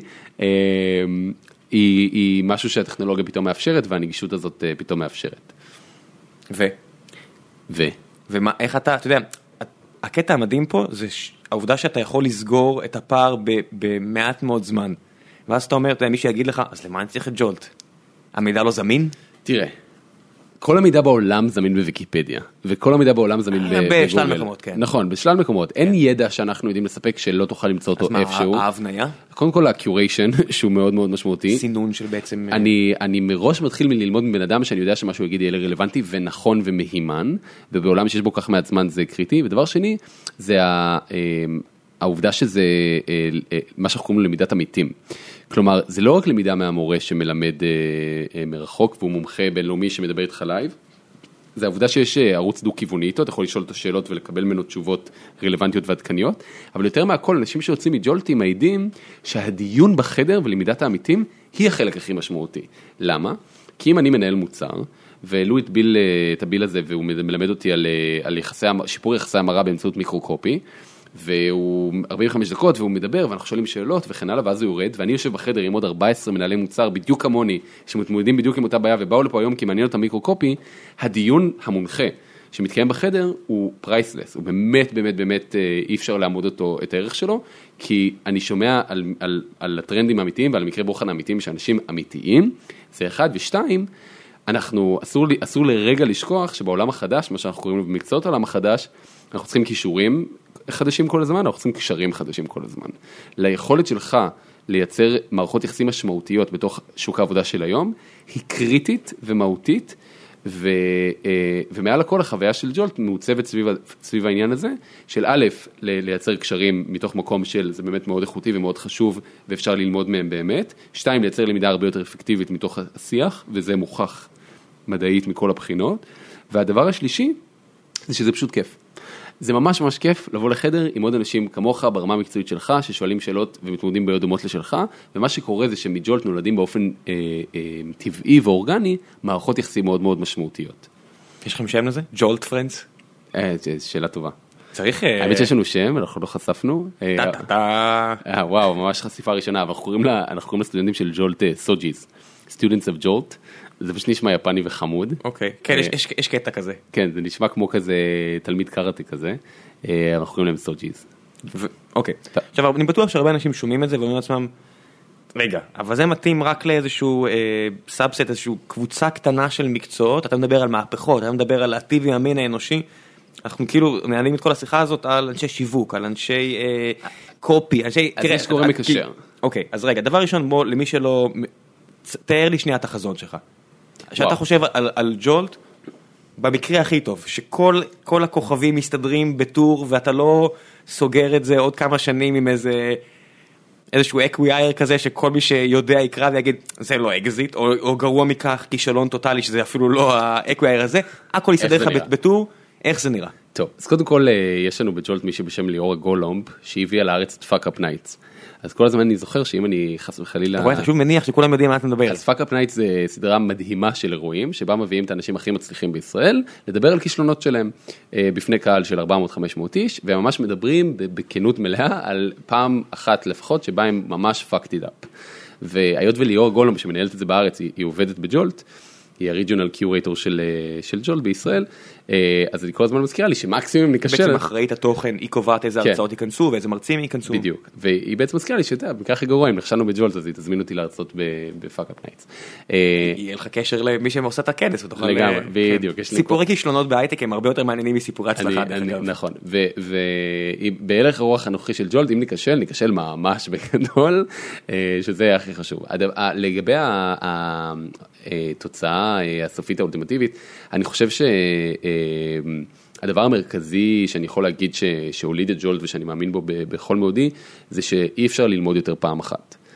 הלמידה הזאת של אנחנו עוצרים את החיים שלנו ולומדים ארבע שנים, שלוש שנים, שנתיים, היא כל כך של ההיסטוריה, במיוחד לאור העובדה, ואתה יודע, כל הנתונים מראים על זה מבחינת שביעות הרצון שלנו קשה לי להאמין מהאקדמיה. שמישהו יחלוק עליך, זה זה ברמה שאתה יכול להפסיק, תמשיך. כן, כן, אה, אני לא צריך להוכיח את זה, כן, לא, אוקיי. לא... אז למידה חייבת להשתלב באורח החיים שלנו. ואז אתה יודע, ההייטק אה, זה משהו שהוא מובן מאליו גם הוא, ברור שאנחנו צריכים ללמוד כל הזמן, דיברנו על זה כל אני חושב החצי. שיש ענפים שלמים שאנחנו, כאילו, אתה כאילו מסביר פה על משהו, אבל יושב ומאזין אה, רופא. הוא אומר לו, ברור, אני עושה השתלמויות עד שאני מת. אגב, רופאים, רואי חשבון אה, ועורכי דין, הם כזה, כן, it's obvious for them. אבל כל שאר המקצועות זה עדיין... בטוח יש כמה כאלה שאנחנו לא חושבים כן, עליהם. ברור, בוודאי, כן. מצטער, אנחנו מפספסים משהו? אה, סליחה לאיגוד המנעולנים שעוברים... כן, לא, אבל יש. הרבה מאוד- תחומים שבהם כל השיחה הזאת בינינו עכשיו הייתה לגמרי מטופשת מבחינתם. נכון, אבל בהינתן, שאנחנו בעולם שבו מה שנקרא, אה, אנחנו קוראים לעולם החדש, אה, שבו חצי מהאנשים הם או פרילנסרים או עובדים בהייטק, זה באמת המספר חצי? אנחנו מדברים על זה שעד 2020 בארצות הברית אה, קרוב לחצי מהאנשים יהיו עצמאיים, בארץ זה מגמה, אתה יודע, הולכת, חצי מכוח העבודה או חצי מהאנשים? חצי מכוח עבודה, אוקיי. יהיו אה, אה, עצמאים, שזה מספר בלתי נתפס. כן, עצם העובדה שאתה שומע נתונים כמו בספרד 30% מהאנשים בני ה-20 ומשהו מובטלים, זה כבר, כן. אתה יודע, אתה מבין שמשהו שוק פה... העבודה מאוד משתנה, וזה אומר, אם זה המספר, כן. וזה אומר שמה שאנחנו בונים, המשימה המוגדרת של, של Jolt היא אה, make learning a lifelong habit. איך אנחנו הופכים למידה למשהו שהוא חלק מאורח החיים. זה ה catch phrase ש- שמנחה אתכם? זה המגדלור בדיוק, שלכם? כן, וזה אומר שמה שאנחנו צריכים צריך להיות מכל מיני בחינות, הוא צריך להיות ממכר, הוא צריך להיות אה, אה, אה, קל לצריכה, הוא צריך להיות מהנה, אה, הוא צריך להיות מאוד אפקטיבי, כי כדי שזה יהיה חלק מהחיים שלך זה צריך להיות יחסית קצר, ולכן אה, בעולם אידיאלי לאנשים אה, אה, יש מנוי לג'ולט והם צורכים תכנים הכי cutting edge והכי מהנים. כל שבוע. כל שבוע, פעם בשבועיים, פעם בחודש, כל אחד לפי אורח החיים שלו, אבל למידה שהיא קבועה. ואחד המשקיעים שלנו בסיליקון וואלי אמר לנו שלהעביר אנשים, אתה יודע, אנחנו, אנחנו בשלב ה-0 ל-1, אנשים לא עושים, מעבר לפודקאסטים וסבבה, קריאת מאמרים, אבל אה, למידה היא היום... פודקאסטים, אולי, אולי בקושי אחוז מהאוכלוסייה. בדיוק, לא, למידה- האמת- האמת שבארצות הברית זה כבר מדברים על ש- כמעט עשרה אחוז. אבל הרבה מהם בידוריים. למידה היא זה עדיין עדיין לא כן, חלק. מאורח החיים של רוב האנשים באוכלוסייה, ואנחנו מאוד מאוד רוצים אה, לשנות את זה, אה, ואנחנו חושבים שזה, שזה אפשרי. אז זה, זה בעולם מושלם, אנשים מתכנסים כחלק מאורח החיים שלהם ולומדים באופן קבוע. אתה רואה את זה מעין חברה כזו של שווה מיליארדי דולרים ששינתה את עולם החינוך למבוגרים בעולם? תשמע, אנחנו מאוד ב... זה יישמע אה, אה, או ציני או לא ציני, אבל אנחנו מאוד ב... זה ב- לא חושב או ציני או לא ציני, זה פיק וואן. תכף תגיד לי אתה. כן, אוקיי. אה, אבל אה, מה שיפה בלעשות ג'ולטים, עשינו מאות מהם אה, ב... ב- ג'ולטים כ- כמפגשים כאלה. ג'ולטים. זה המפגשים של, של קבוצה של מקצוענים שנפגשת ביחד ל-45 דקות אה, שיעור, אה, מה שנקרא conversational learning ממומחה בינלאומי ו-45 דקות אה, דיון מונחה בחדר, בדרך כלל זה ג'ולט. לראות אותם קורים במציאות זה, תחשוב שזה בניגוד להרבה סטארט-אפים שהם, אתה יודע, מדברים עם איזה יוזר, אתה יודע, אנונימי בענן ונותנים לו שירות שמשפיע על 10 שניות מהיום שלו, אנחנו מדברים פה על אנשים שמגיעים פיזית לצרוך חוויה שהיא משמעותית, שהיא משפיעה על הזהות שלהם, שבמסגרתה הם פוגשים אנשים אחרים שדומים להם, אז לראות את זה בעיניים, באיזה מדינות כבר ראית את זה? ראינו את זה בסן פרנסיסקו, בניו יורק, בישראל, ראינו את זה גם בפינלנד ובלונדון, אנחנו עשינו כל מיני ניסויים. באיזה מדינות- באיזה. מדינות אתם כרגע? pre-launch, אנחנו משיקים, וזה המקום להגיד, כל מה שאני אומר, אני הולך סביב לגלות מה אנחנו באמת משיקים, אבל אנחנו עוד שבועיים וחצי, זה לא שאתם בתחום שאתה יודע, זה לא שהמתחרים אה, עם כן. האוזן על הדלת, אם מישהו רוצה להתחרות בג'ולט שיהיה לו בהצלחה, זה לא, מה שאני אומר, מאוד קשה. מה שנקרא ים כחול, לא. לא שיש המון מתחרים שכרגע רבים איתכם, אתם צריכים נכון. בעצם להוכיח שהרעיון שלכם אמיתי. בדיוק, ועדיין חלק כן. מזה שג'ולט היא חברה אה, אה, כמעט חצופה בהתנהגות השיווקית שלה. למה? נדבר על זה בנפרד אוקיי. עוד רגע, אבל עוד שבועיים וחצי אנחנו בעצם עושים אירוע השקה, קראנו לזה אירוע חשיפה סודי. אירוע אה, חשיפה סודי. כן. איך אירוע, טוב אוקיי. ונרשמו אליו אה, כבר קרוב לאלף איש. שלא כזה סודי.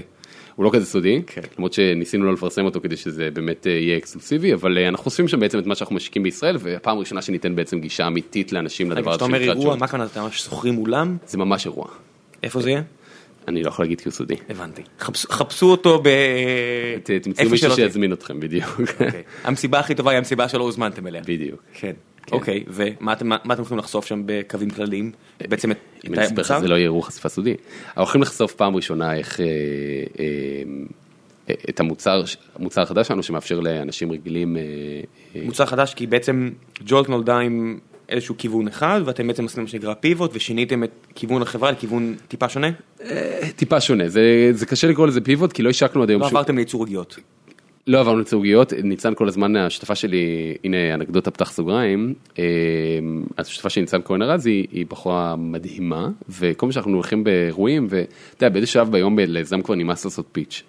וכי היא שואלת אותך איזה בן אדם לא רלוונטי באיזה אירוע לא רלוונטי, מה הסטארט-אפ שלך עושה, לפעמים זה כזה באירוע חברתי על גג ותאכיל לו, ב- אתה יודע, אחרי שתי בירות.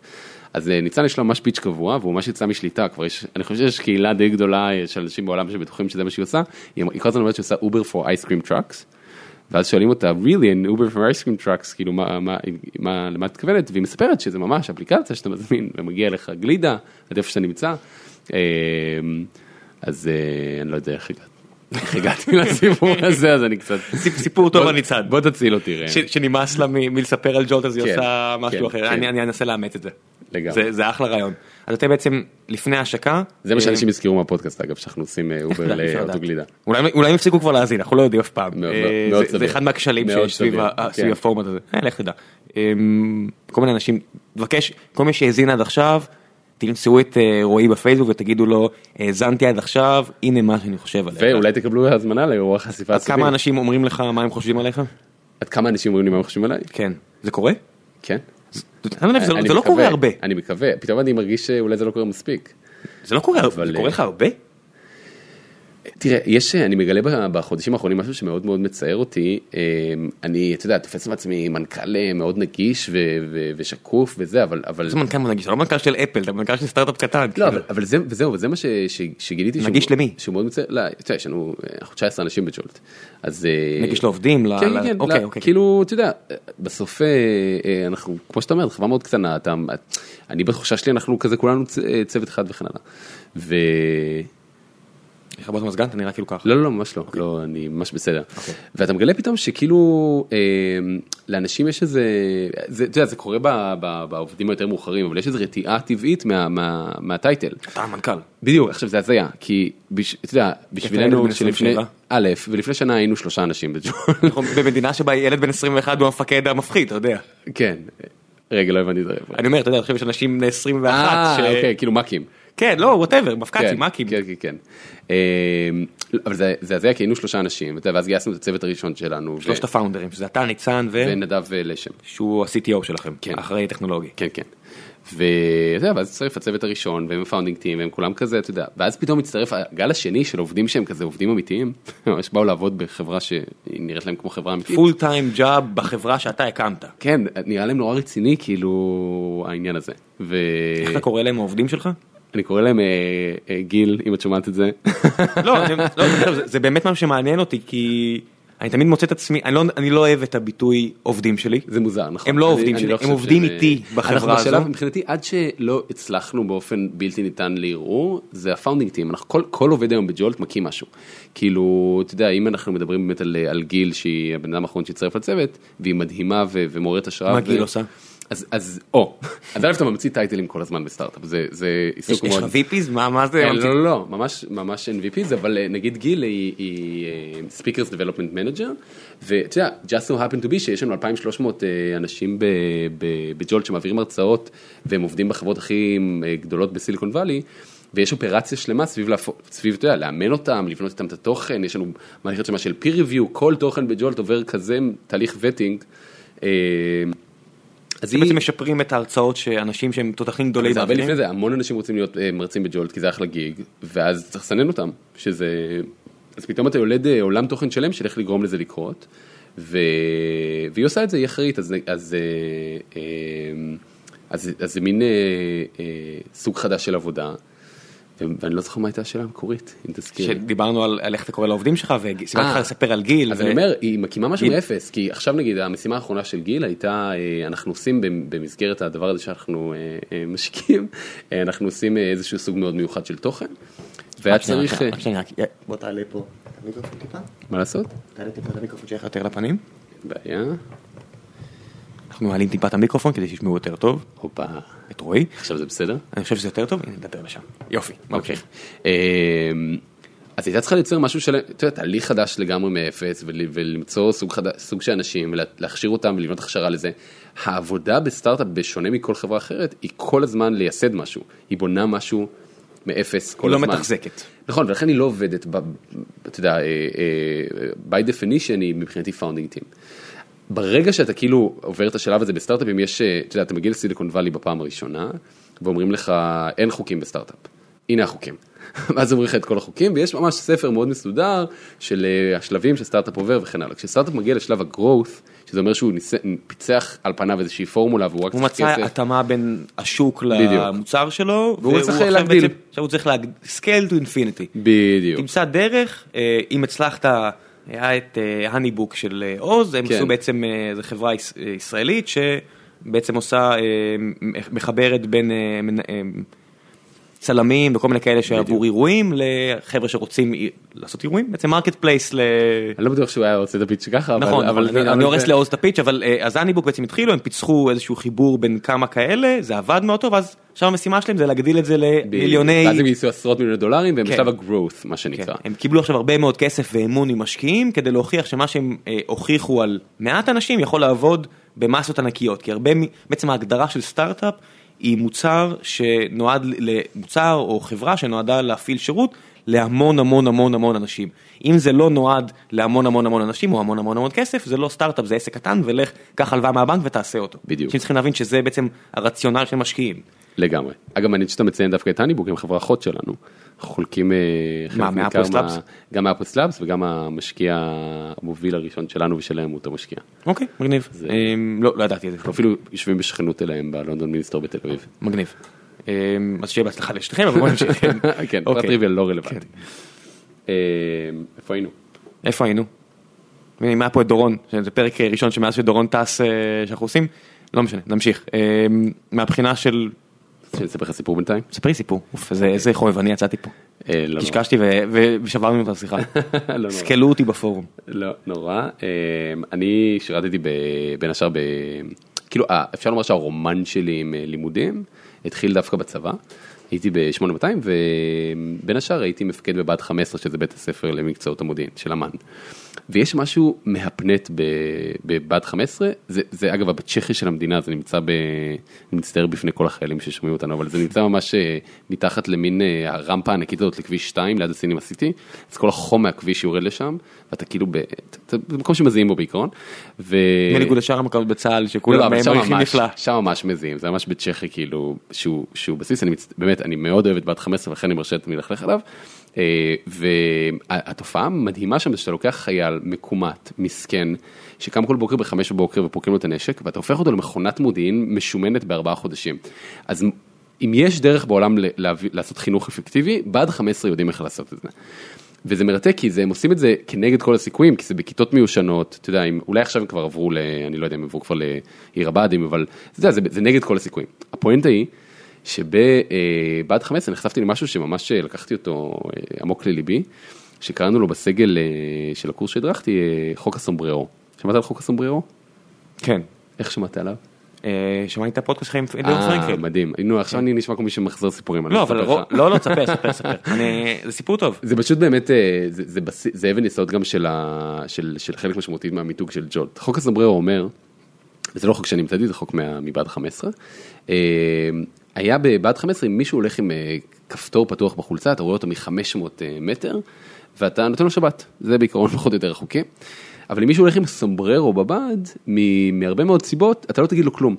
למה? כי המשמעת בבה"ד כל כך מוקפדת, שאם מישהו הולך עם סומבררו בבה"ד, מה אתה מניח מיד?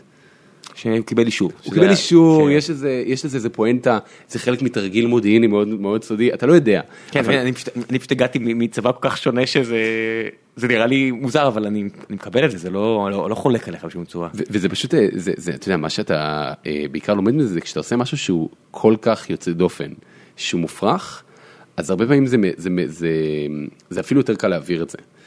ואני חושב שמה שאני לקחתי מזה זה, זה באמת ללכת עם סומבררו, זה באמת לנסות לעשות דברים שהם אה, מאוד מאוד מאוד מאוד יוצא דופן, כ- כערך, כלומר לא בהכרח אה, אה, על אותה סקאלה טובים יותר, אלא ממש ממש אחרים.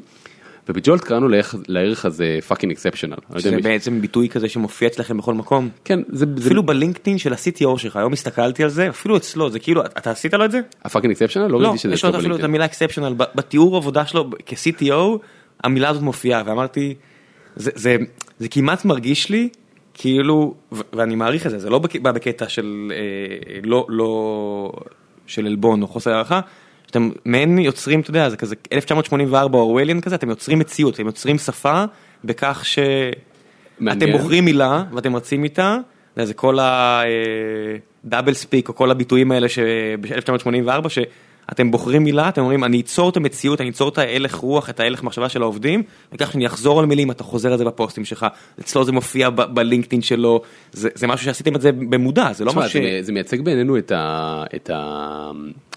זה, זה ערך בזהות שלנו כבני אדם ושל החברה כחברה ושל כל הקהילה שהולכת אה, סביב אה, אה, ג'ולט וזה מייצג את כל מה שאנחנו מייצגים. כל מה שאני מדבר עליו על מהפכת הקולבויניקים וה- והצורך לייצר לעצמך אתה יודע הדרך להיות תחרותי בשוק העבודה של היום היא בסוף אה, להיות מאוד ייחודי אה, זה בדיוק ה fucking exceptional הזה ואפילו צמד המילים עצמו ה fucking exceptional שזה מילים אה, שאגב המצאתי המצאתי לפני שנה כשהיינו צריכים לגייס עובדים. וזה כל כך תפס להפתעתנו, וכל כך הרבה אנשים הזדהו עם זה ממקום מאוד עמוק, שאני ממש ראיתי פוסטים בפייסבוק שאנשים שכותבים, אה, מישהו תייג אותי על איזה משהו, ומישהו כותב, מה אתם תייגים את דויטש, כאילו הוא המציא את זה. עכשיו, זה כאילו מופרך להגיד שלא המצאנו את זה, זה, זה כל כך צירוף, אה, צירוף מילים אה, מופרך, ואנחנו כותבים את זה בעברית עם ניקוד, כדי להפוך את זה לעוד יותר בולט ויוצא דופן. אבל זה מייצג איזשהו... שוב, אתה רואה מהלך ציני שנועד להשיג תוצאה מסוימת של... זה נקרא שיווק, מה זה כן, מהלך שיווק מהלך זה ציני? בדרך כלל תחום מאוד ציני. אבל הסיבה שאתה יודע זה עובר זה בגלל שזה מרלבורו, אותנטי, מן, אתה יודע, זה לעשות אותנטי. גמל מגניב כזה. תקשיב. שיווק לא אותנטי לא לא עובד ודיברתם קודם על הנינג'ות עם ה-HR זה נושא מאוד מעניין. כן. אתה רוצה להתעכב עליו שנייה? יאללה בוא בוא. בוא בוא כן. נזרום לנינג'ות. צריכים מתישהו להגיע ליש עתיד כי זה בטוח מעניין הרבה אנשים נגיע לזה בהמשך מבטיח חבר'ה אה, אל תתייאשו. אין בעיה אז אה, רק מילה על נינג'ות אנחנו אה, כמה מילים יש לנו זמן זה היופי של הפורמט הזה. מדהים. איבדנו את השיחה חזרנו אליה. לא, חובבנות מושלמת. אנחנו פשוט אתה מבין אתה רואה קל להוציא מוצר בינוני יחסית שאנשים נהנים ממנו. מדהים. בתקווה אני יודע. תודה לכל מי שעדיין כן. מאזין אגב זה כן. המקום להגיד.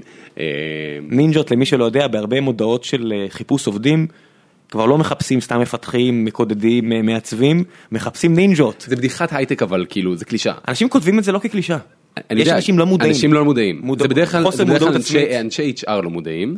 אה, פגשתי גם יזמים חסרי מודעות עצמית. הפואנטה היא שלפני שנה היינו צריכים לגייס אה, עובדים לג'ולט ורצינו להביא את הצוות הכי טוב בעולם כמו שכולם רוצים. בטח כול- לכולם יש את הצוות הכי טוב בעולם. וכמעט באינסטינקט אתה אומר לעצמך וואי בוא נגייס נינג'ות או סמוראים ואתה חייב איכשהו להתעלות מעל הרעש כי יש תחרות מטורפת על כישרונות טובים בישראל. וכשאתה סטארט-אפ אתה עוד יותר בעמדת נחיתות כי אתה צריך להביא את הכישרונות הכי טובים ואתה לא יכול לשלם להם את מה שגוגל יכולה לשלם להם. לא, לא. אז מה שאתה להביא אותם על, על, על הזדהות ערכית אה, עמוקה. קח בחשבון שאני לא רוצה לפגוע לך בחברה או בשלי אבל בהרבה מקרים העובדים שילכו לעבוד בגוגל לא יבואו לעבוד אצלך. זה סוג אחר של אנשים הרבה פעמים. כן. וטוב שכך. זה אנשים, זה כמו אה, ש- אנשים צריכים להיות מאוד נועזים כדי כמו לעבוד בסטארט-אפ. שבצבא גולני בסופו של דבר מקבלים את האנשים הקרביים שלא שסיירת ראם, מטכ"ל לא לקחו. ראם, אל תהיה אני כזה. כופר, אני כופר תהיה- אל בהאשמות, אני כופר בהאשמות. אני חושב שאנחנו, שסטארט-אפים בישראל מקבלים סוג מאוד מסוים של אנשים שהם אנשים מאוד אמיצים יותר מהכל. או אה, שהם. אל תהיה ככה. או שהם לא התקבלו לגוגל.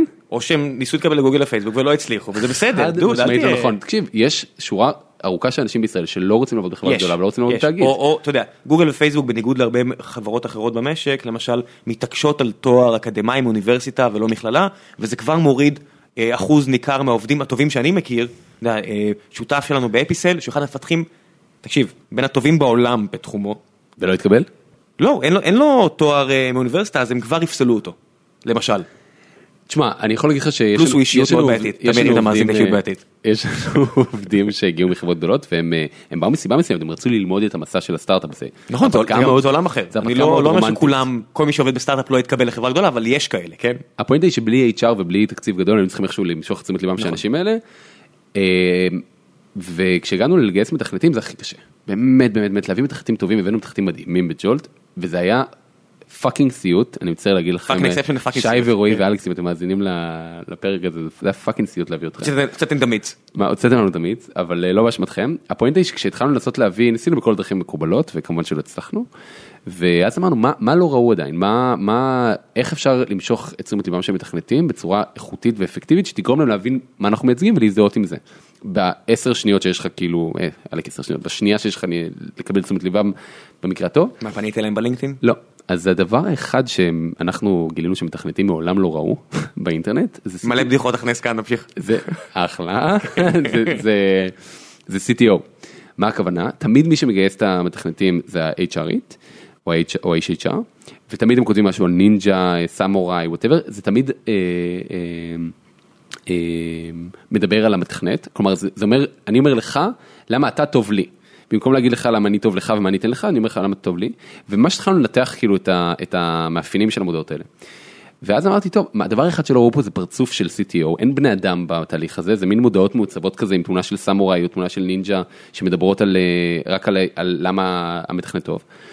ומה שעשינו, לקחנו את נדב, וה-CTO של אה, ג'ולט, והוא בן אדם סופר מתוק וחמוד ומקסים, והוא פשוט אה, דיבר, נתן לנו לצלם טקסט למצלמה, שמתחיל, שהולך משהו כמו, אפשר לשים לינק לזה אחר כך, הוא הולך משהו כמו, היי, אני נדב, ה-CTO של ג'ולט, בג'ולט אנחנו מאמינים, ממש טקסט הכי, באמת, הכי פשוט אה, אה, ולא אה, אה, מתוחכם, שפשוט אומר מה אנחנו מייצגים, את, ה, את, היתרון, את העניין שאנחנו מכניסים מתכנתים, זה סטארט-אפ, מתכנתים שהם מאוד מאוד ראש גדול וכן הלאה. והעלינו את הסרטון הזה, והוא פשוט, הוא פשוט אין לי איך להסביר למה, אבל הוא פשוט נהיה ויראלי, מעצם האותנטיות שלו, של CTO שמנסה לגייס מתכנתים, וקיבלנו מאות פניות ממתכנתים שמה שאמרנו בסרטון הזה ייצג בדיוק את מה שהם שואפים אליו בחברה, ובדיוק פעם ראשונה פתאום לא התייחסו אליהם כקומודיטי, כי אני מחפש מתכנת תותח שיעבוד כאילו ויעשה דברים מדהימים ויקבל מלא כסף. שיעבוד מצאת החמה, מצאת הנשמה. כן, הרי מה, מה אני קורא כשאתה אומר לי אני מחפש נינג'ה, אתה מחפש מישהו, אתה לא רואה אותי כבן אדם כאילו, אתה לא מספר לי למה אתה טוב בשבילי, ואם אתה מספר לי אז אתה מספר לי על הפרקס, אתה מספר לי על הברז בירה וזה שזה לא מה שמעניין את הדור שלנו. אה, ופתאום לדבר על העצמאות ועל, ועל הערך ועל הזהות שאנחנו מספקים למתכנתים זה לא מעניין כי הרבה מאיתנו התרגלו לטוב, אתה יודע, בוא נשים דברים על דיוקם. אנחנו, יש לנו אג'נדה שלמה בזה, כן, נגד, נגד זה בג'ולט, אה, נגד ברזי הבירה. היה לנו אפילו קמפיין נגד זה שהובלנו בסיליקון וואלי. שמה? אתה מכיר את כל הסיפור עם צ'פטר שיפס? לא, בוא תספר לי. אז צ'פטר שיפס זה שיטת תעסוקה שהמצאנו בג'ולט וכתבתי לזה ספר והעברתי על זה הרצאת TEDx. אה, שאומרת אה, שבעצם עבודה, במילא כולנו עובדים בין 18 ל-24 חודשים באותה עבודה, מקסימום. באמת? מה הסטטיסטיקה לגבי הסיפור הזה? שכולנו עובדים בין 18 ל-24 חודשים באותה עבודה מקסימום. מה זה כולנו? הרוב המאוד מאוד, כן, זה, זה הממוצע, ממש ב- הממוצע הוא, הוא ממש 18 חודש עכשיו. אם תיקח, אני אתן לך יותר מזה, אם תיקח כל רשימה של 30 מבטיחים של פורבס בשלוש שנים האחרונות, שהם מייצגים את העילית של הכאילו עלק. של יש, ה- יש לי דעות אה, מוצקות על אין הרשימות בעיה, האלה. אבל זה מייצג, זה כאילו, כן. לקחו 30 אנשים מהייטק שהם אה, מייצגים אה, צעירים בהייטק, ועשינו ניתוח אה, בג'ולט, והם כולם, הממוצע שלהם ממש כמו 22 חודשים באותה עבודה. כאילו זה ממש אה, מייצג, זה ממש מאפיין, מעבר לזה שיש נתונים אה, רחבים ומקרו-כלכליים על התופעה, הפואנטה היא שהתפיסה שלנו אומרת ש-HR צריך לתכנן מראש לשנתיים. כלומר, אם אני לוקח אותך עכשיו לעבודה, אני לוקח אותך לפרק, הפרק הזה נמשך שנתיים, ובמסגרת הפרק הזה אני בעיקר צריך ללמד אותך. כלומר, המהות של עבודה, מה שאנחנו עושים בעבודה זה משמעות ו, ולהיערך לעבודה הבאה, להיות מוכן יותר לעבודה הבאה. והתזה שלנו שהוכחנו במידה מסוימת, היא שאת הכסף שמשקיעים בפרקס אנחנו משקיעים בחינוך עבור העובדים, אנחנו מאפשרים להם אה, קורסים וכנסים וברמה מאוד מאוד גבוהה. כל אחד מהם מקבל אה, אה, קואוצ'ינג מיועצת קריירה כזה פעם בשבועיים, שעובד איתם על כזה, על אה, למידה ויש להם תקציב פיתוח מאוד מאוד מושקע. אין לנו ברז בירה, אין לנו כאילו ארוחות צהריים מפוארות, אין 10 ביס, כל הדברים האלה שסטארטים נותנים, אין בג'ולט. אתה בעצם אומר, אה, אני מחריג כסף מהתקציב, ובעצם הכסף הזה חוזר לרווחת העובדים, אבל לרווחת הקריירה שלהם, בדיוק. כי החברה שלנו במילא מתעסקת בהשכלה לקריירה טובה יותר. אבל, אה, אבל הוכחנו ב, אה, שזה מאפשר לך להביא עובדים יותר נאמנים ויותר טובים ויותר אה, פשוט כי זה א', מתבלט מעל הקהל, וב', צריך רק שנייה להקשיב לדור הזה ולראות מה אנחנו מחפשים במקום עבודה, זה מה שאנחנו מחפשים. מה זה הדור הזה? עצם כל הפעמים שאתה אומר הדור הזה, אתה בעצם. אתה אנחנו- בעצם חוזר לאייג'יזם כביכול שאמרנו, כאילו אתה מחפש רק אנשים מדור מסוים, אתה לא. בעצם אומר לטייפקאסט מסוים של עובדים, לדור הזה בשוק העבודה. אה, לכל מי שעובד, זה יכול גם גם בני בדיוק, 40, אבל לכל מי שעובד כרגע. בדיוק, אני בכוונה לא אומר את המילה מילניאלס, זה הדור הזה של כן. שוק העבודה. אה, זה, אני חושב שיש נתונים מאוד מוצקים שמראים אה, את, את הדיפרנציאציה בין עבודה לעבודה, שהיא בעיקר סביב משמעות ולמידה והתפתחות. אה, קראתי לזה בהרצאה שלי, teach me and I'll work for you for as long as I learn. ת, תלמד אותי ואני אעבוד אצלך כל זמן שאני לומד.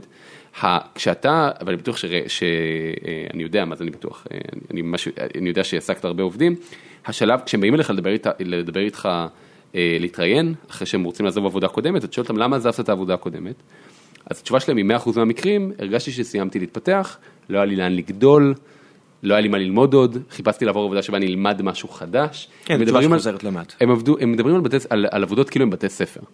כלומר, המהות של מקום העבודה עבורם הם, היא שאני הולך ללמוד, ועד שאני אסיים ללמוד, אני אסיים להתפתח, במרכאות כפולות, זה לוקח לי בין שנה לשנה וחצי, ואז אני אחפש את העבודה הבאה שבה אני אוכל להתפתח. אם מקום העבודה ייתן לזה מענה מלכתחילה ויאפשר לך להתפתח במסגרת העבודה באופן אפקטיבי ואיכותי, מקומות עבודה, לת- לת- לתפיסתנו, יגלו מהר מאוד שהם יכולים אה, אה, למשוך עובדים בצורה יותר אפקטיבית, לשמר עובדים בצורה יותר אפקטיבית, ולחסוך בדברים שהם אה, הרבה פעמים הסחת דעת, כמו אותם אה, אה, פרקס. אה, זה, שנועדו- זה מצחיק, אנחנו עושים את כל השיחה הזו, ואני מסכים איתך על הרבה מאוד דברים, ואני לא, לא, לא, לא קוטע אותך כמו שאני בדרך כלל עושה, א', כי אני מסכים איתך, ב', כי זה- אני בטוח שהרבה אנשים ישמחו לשמוע את זה, אני לצורך העניין ככה, זה, זה הטריק שלי לגייס עובדים כבר בשנים האחרונות. שאיך שאני מגיע לברז בירה במקום אחר, אתה- אה, אני מיד שותה את הוא אחרי הבירה. שתי- הוא אחרי שתי בירות. אבל אבל תציין שזה מברז הבירה. מברז הבירה. בסמסונג נקסט, כן. שמארח אותנו בנדיב, ברוב נדיבותו, גם את החברה שלנו StreamElements וגם את, את הפודקאסט הנפלא הזה, אבל אני חושב על כל מה שאתה אומר, וזה גם אני וגם אתה מדברים ממקום מאוד פריבילגי שהוא, זה מרגיש כמו כל העולם ואשתו, אבל בעצם אנחנו מדברים על חלק נורא קטן באופן יחסי מהכלכלה הישראלית, בדיוק קראתי אה, טקסט שיוג'ין קנדל כתב, עכשיו הוא ב-Start-Up Nation, והיה לפני כן אה, בכל מיני תפקידים אחרים אה, במגזר הציבורי, ובעצם אומר שהבעיה הכי מסוכנת שיכולה לקרות, ואנחנו רואים את זה גם בסן פרנסיסקו וגם אה, כאילו באזור הוואלי וגם בארץ, העובדה שכל השיחה הזאת בינינו מת- מתייחסת עדיין רק לפחות מ-20% מהכלכלה הישראלית. עכשיו יש לך חלקים עצומים אבל פעם זה היה אחוז ואז חמש אחוז נכון, ואז עשר אחוז זה גדל. השאלה אם זה באמת גדל בקצב שבו הרבה אנשים נגיד יכולים של- להאזין לזה עכשיו אומרים על מה הוא מדבר הבחור הזה בג'וב שלי אז- אף אחד לא חושב עליי ככה תראה, אני לא חושב על עצמי ככה. הסיבה שליאור, הסיבה שליאור פרנקל נהיה ליאור פרנקל, אה, והסיבה שמה שאני מעריץ. מה זה אומר שליאור פרנקל נהיה יש לו, יש ליאור פרנקל, תזכור שלא כולם מכירים. אני, אז אוקיי, אז אני אעשה שנייה אה, פתח סוגריים, ליאור פרנקל בעיניי הוא כל הדור מהבחינה הזאת, הוא מייצג את הדור הזה בשוק התעסוקה, יש לו קבוצה שנקראת, ונגיד מה שלנה דן אמר is a voice of a generation is a voice of a generation. אוקיי, כן. אה, הוא כתב ספר שנקרא אני רוצה הכל, שמדבר על pursuing career בעולם החדש, ויש לו קבוצה שנקראת אנשי העולם החדש, ואת הפודקאסט פופקורן, ויש לו קהילה מאוד מאוד חזקה של קרוב ל-20 אלף אה, אה, אנשים. הם, הם לאו דווקא מהייטק, ולמעשה רובם לדעתי לא מהייטק, אבל בתוך, בתוך האוכלוסייה הזאת של אנשי העולם החדש נכנס, נכנסים גם הפרילנסרים.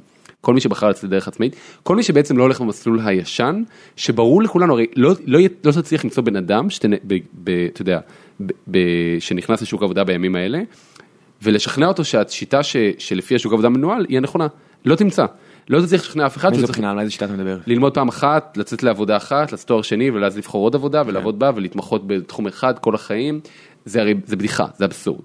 אה, ולכן אנשי העולם החדש הם כל מי שהולך נגד הזרם הזה, וזה, אה, אני אגיד לך יותר מזה, דיברתי עם עורך דין השבוע, שהוא עורך דין של אה, יזמים, אז הוא בכל בפריפריה של היזמות, וגם הוא תיאר את ה... את ה, את ה אתה יודע, אפילו המקצועות הכי קלאסיים משתנים, אתה יודע, אם אתה איש HR או עורך דין, רואה חשבון, גם המקצוע שלך משת... עובר disruption מטורף על ידי טכנולוגיה, אני אתן לך דוגמה.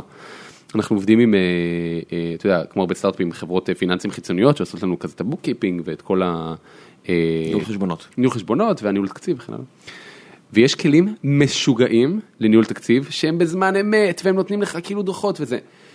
והעובדה שאף, ואני אומר אף, CFO חיצוני במדינת ישראל לא יודע לעבוד עם הכלים האלה, זה, זה, זה, זה, זה, וזה ישתנה בשנים הקרובות, אבל זה כאילו לוקח להם זמן להכיר ב disruption הזה, יותר מזה עורך דין. למה הם לא משתמשים ב-HelloSign? אתה מכיר את HelloSign? מן הסתם? חתימה דיגיטלית באמצעות האימייל. אני עושה את זה כדי דייוויד אה, דייוויד אוקיי, advocate, אוקיי, אם אני אגיד כן פשוט לא היית מסביר. אוקיי, אז HelloSign זה מערכת מאוד פשוטה לחתימה באמצעות המייל, זה אבסורד בעיניי ששולחים עדיין כאילו, אתה יודע, משרדי עורכי דין ענקיים שעובדים עם הסטארט-אפים הכי גדולים, למה אתם לא שולחים את זה לחתימה דיגיטלית? הטכנולוגיה משפיעה על כל חתיכה וכל חלקה מכל מקצוע, ומי שלא רואה את זה עדיין, הוא עיוור. כן, אם אתה, אם אתה, אתה יודע, אני אסתכל ואומר שיש מקצועות פריפריאליים אה, להייטק שהם, שהם מאוד רחוקים והם יעברו disruption יותר מאוחר, אבל אי אפשר להתעלם מהעובדה שטכנולוגיה משנה והולכת לשנות כל תחום בחיינו בשנים הקרובות. אה, ויותר מזה, עם, עם אה, כל מקצוע שהוא אפילו טיפה רפטטיבי, ועכשיו כבר עם ה-artificial intelligence גם לאו דווקא זה, אה, הוא בהכרח הולך לעבור אה, מידה רבה מאוד של אוטומציה, מה שמחזיר אותנו למהפכת הקולבויניקים, כי קריאטיביות היא הדבר היחיד ש... כן, אני חושב שמספיק שאיזה חב- חברה כלשהי, אם זה יהיה אילון מאסק או אחד המתחרים שלו שיפצח את ה... כל מה שקשור למכוניות אוטונומיות, אנשים חושבים, טוב זה רק נהגים, למרות שנהגים זה המקצוע הכי, פופול... הכי פופולרי בארצות הברית, אז תחשבו שאם הלכו הנהגים, הלכו גם התחנות שמוצרים בדרך, והלכו אה, כל האנשים שקשורים לפריפריאלי, תחנות של אה, תדלוק וכל, הד... אה, אתה יודע, ה-Yellow, אין Yellow אם לא צריך לעצור, אם אתה פשוט נוסע רצוף, יהיה אלף ואחד אה, דברים שקשורים, בעצם רק תיקח את העובדה שאנחנו לא ננהג יותר עם מכוניות, והעלמת אחוז ניכר מהמשרות היום בשוק העבודה הנוכחי. מה זאת אומרת, מה כל האנשים האלה יעשו? ותמיד יש את, הפסימיסטים שיגידו אנחנו נהיה בעולם מלא בצרות ואנשים בורחים לכל מיני תיאוריות כלכליות כמו אה, שכר אוניברסלי המדינה תשלם לכולם איזשהו שכר בסיס וכולם יעשו מה שהם רוצים וזה תיאוריות נחמדות וטובות, או שפשוט יהיה מקצועות חדשים. חד משמעית יהיה מקצועות חדשים. המון מהם. אני חושב שיותר מזה, כל בן אדם, בן אדם ששומע את הפודקאסט הזה, או אני משתתף בדיון כזה, במידה מסוימת החשיבה המקרו-כלכלית היא פתרון מאוד מורכב ששמור למי שפותר בעיות מקרו-כלכליות. אתה עזרת לשר האוצר, אני מזכיר לך. אז, אז אני, רוצה. אני רוצה לומר שבראש ובראשונה, כאילו, תש... בואו תפתרו את זה עבור עצמכם. אתם מבינים שהמקצועות הולכים להשתנות, והם הולכים להשתנות בעשור הקרוב, זה יקרה הרבה יותר מהר ממה שאנחנו חושבים, זה קורה כבר.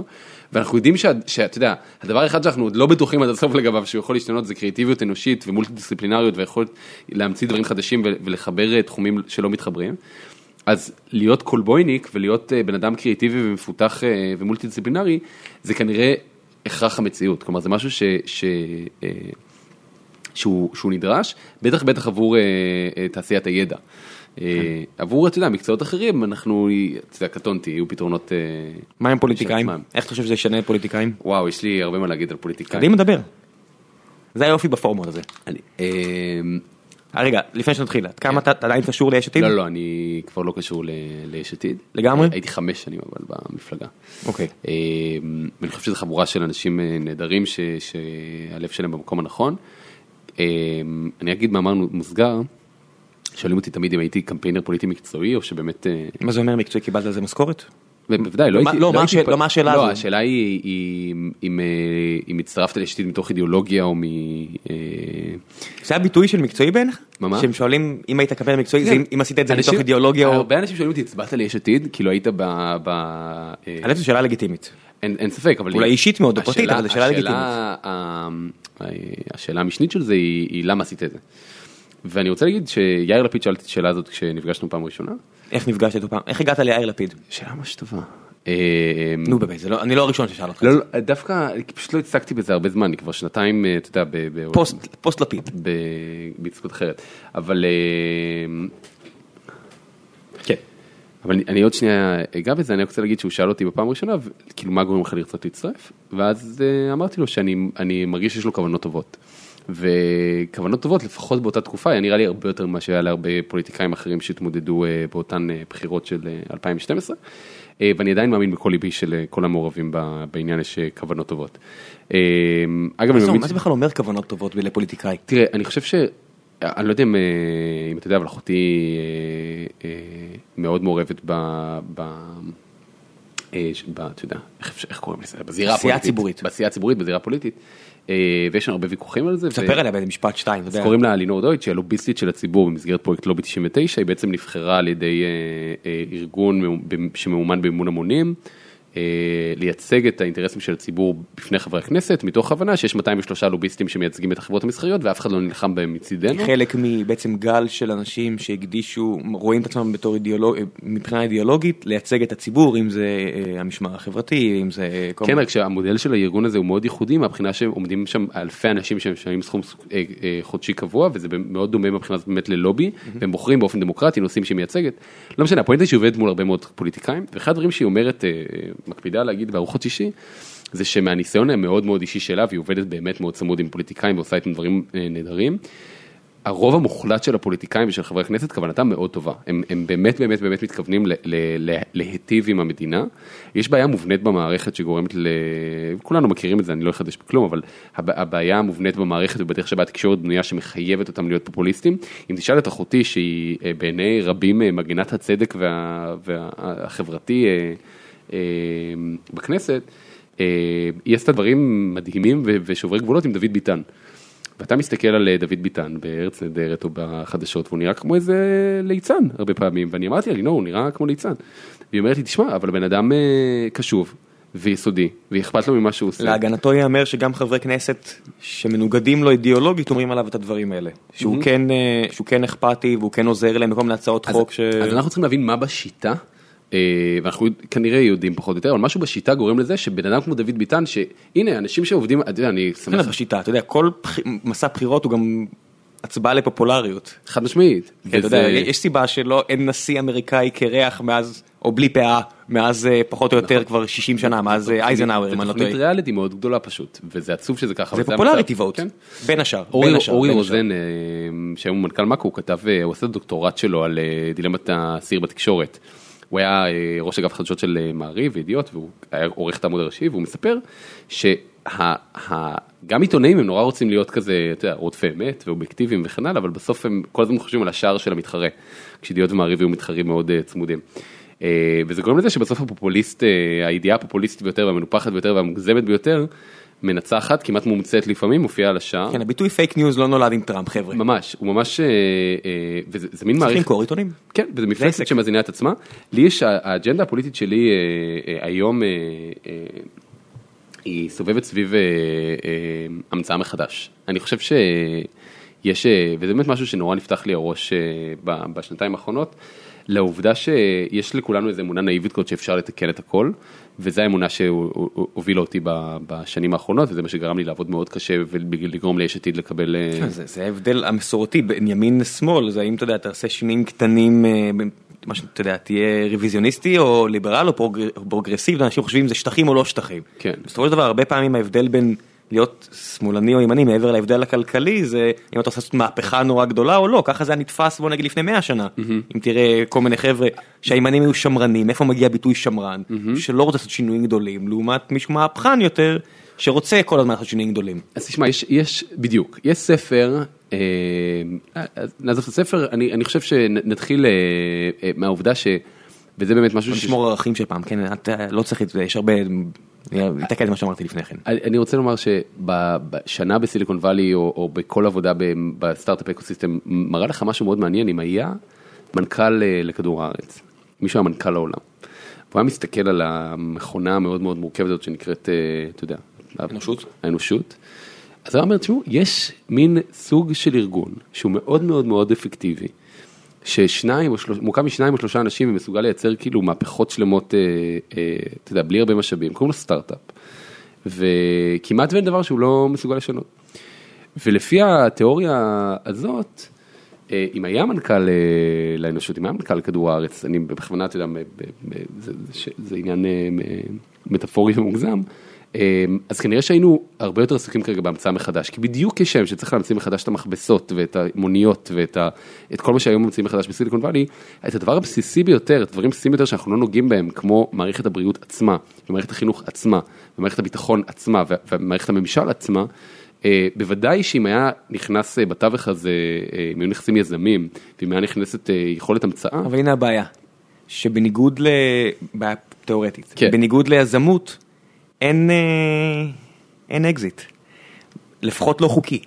אה, אם אתה נכנס לפוליטיקה, אתה צריך להגיע, כמו שיזמים מגיעים לשנות את העולם, אבל אם תוריד את ה... אם תיקח להם את כל האקוויטי שלהם, אז הם 99.999% מהם יפסיקו לעשות מה שהם עושים, כי יגידו, צריך אחד אבל, תקשיב, זה מה שיפה בהיסטוריה, אבל, אבל אין אחד, אחד לא עושה, קבוצה עושה לא, מהפכה, אין בעיה, אדם- אבל קבוצה הולכת אחרי בן אדם. בסוף צריך בן אדם אחד.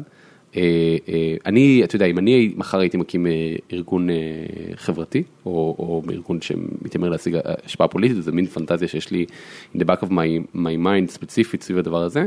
אני חושב שאנחנו לא רואים מספיק אנשי הייטק במגזר הציבורי. הנה, אראל מרגלית בדיוק עזב, התפ- התפ- התפנה מקום. וחבל מאוד, אראל מרגלית, חבל מאוד שהוא עזב. בין אם, אה, אתה יודע, מסכימים עם דעותיו הפוליטיות ובין אם לא, יש איזו פעלתנות יזמית כזאת שיש לנו מעט ממנה מדי בפוליטיקה, באמת לא ידעו איך לאכול אותו. אבל אה, אתה יודע, אם, אם אה, היינו ממציאים את ה... אם היינו נכנסים להמצאה מחדש של, של דברים בתפיסה יזמית של מציאות פוליטית ומציאות מדינית. אבל אתה יודע, אתה תמיד יכול לטעון שאולי צריך פחות ממשלה, אולי צריך פחות, אם זה לא עובד טוב עם השיטה, קודם כל צריך פחות הכל, אבל ואם היית נכנס עם, אה, אתה יודע, אין, אין, אם היית נכנס- עם ראייה טכנולוגית לעניינים האלה, ביטוח לאומי היה נראה כמו שהוא נראה, הרי בוט יכול לעשות עבודה יותר טובה אה, אבל בוא, מ-10,000 נ- בוא נגיד לך, עובדים, אה, אל תלך לאומי. לביטוח לאומי, תלך ל- לחברה טכנולוגית גדולה, תשים יזם בראש IBM ובוא נראה אם היא תתחיל לחדש. עצם העובדה שיש שיש לך מוצר קיים, נורא קל לבנות משהו חדש מאפס. שיש לך מוצר קיים עם לקוחות קיימים? יש לקוחות משלבים יש דוגמה קיימים, מדהימה, אבל תסתכל על כאן, כאן זה פרויקט אה, מרתק של משהו שהוקם, לג... לקחו, אה, אה, אתה יודע, אנשים בקבוצה יזמית כזאת מתוך התקשורת, נתנו להם את התקציב הבלתי מוגבל ואת, ואת היכולת הפנטזיונרית להקים את, את כמו שהם מדמיינים כלי תקשורת במאה ה-21, והתוצר שלהם הוא מדהים במדינת ישראל, כשמדובר על המצאה מחדש. אני, אני, אני אגיד לך למה אני מקים את האף. למה?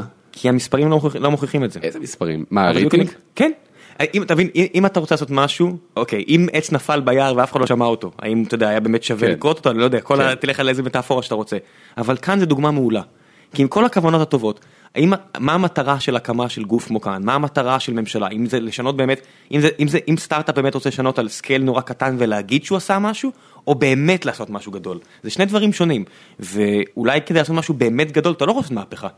כי להזיז ספינה ענקית, אתה יכול להזיז במעלות בודדות, אולי, לא יודע, אני מעלה פה תיאוריה.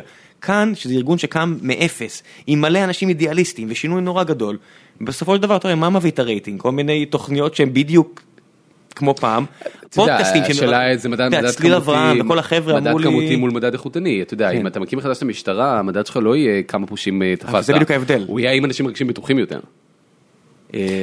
למשטרה יש מקום, תפקידים מאוד, יש לה הרבה לקוחות משלמים. אם אתה מקים מחדש את חברת החשמל, לא יעבור יותר חשמל בשקעים, אבל אולי נרגיש שיש חלוקה יותר צודקת של המשאבים האנרגטיים במדינה, ופחות אנשים מקבלים משכורת לחינם על חשבוננו. אבל קודם כל שהחשמל, אתה יודע, התנאי יהיה שקודם כל החשמל ימשיך לזרום. נכון, אבל תסכים איתי שכנראה את המערך הקיים של חברת החשמל לא דרוש לנו כדי לייצר חשמל במדינת ישראל. מערך האנושי?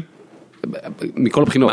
מה זה המערך? חברת החשמל נמצאת בגירעון כרגע של 74 מיליארד שקל אני חושב. וממיליון סיבות זה, זה, אתה יודע, חסר כל הצדקה. העובדה שיש, אתה יודע, אם אתה מסתכל על נמלים, זה כאילו, הפואנטה היא אבל, והבעיה והדבר שמוציא אותי מדעתי ומטריד את מנוחתי זה שזה ככה בכל תחום. וזה לא אשמת, זה לא, אני, יש מאוד מאוד קל להאשים את הישראלים, כאילו אנחנו כישראל כשלנו, לא הצלחנו. מדינת ארצות הברית נמצאת בגירעון של 20 טריליון, לא 71 מיליארד. אבל זה כאילו, כל כך קל להסביר את זה, זה מערכות שהומצאו לפני 100 שנה, אתה יודע, דברים שהתחילו מהמהפכה התעשייתית, זה מערכת שהיא פאץ' על פאץ' על פאץ' על פאץ'. המהפכה שקרתה, אנחנו במהפכה דומה למהפכה התעשייתית מבחינת היכולות האנושיות שיצרנו והטכנולוגיה שנוצרה.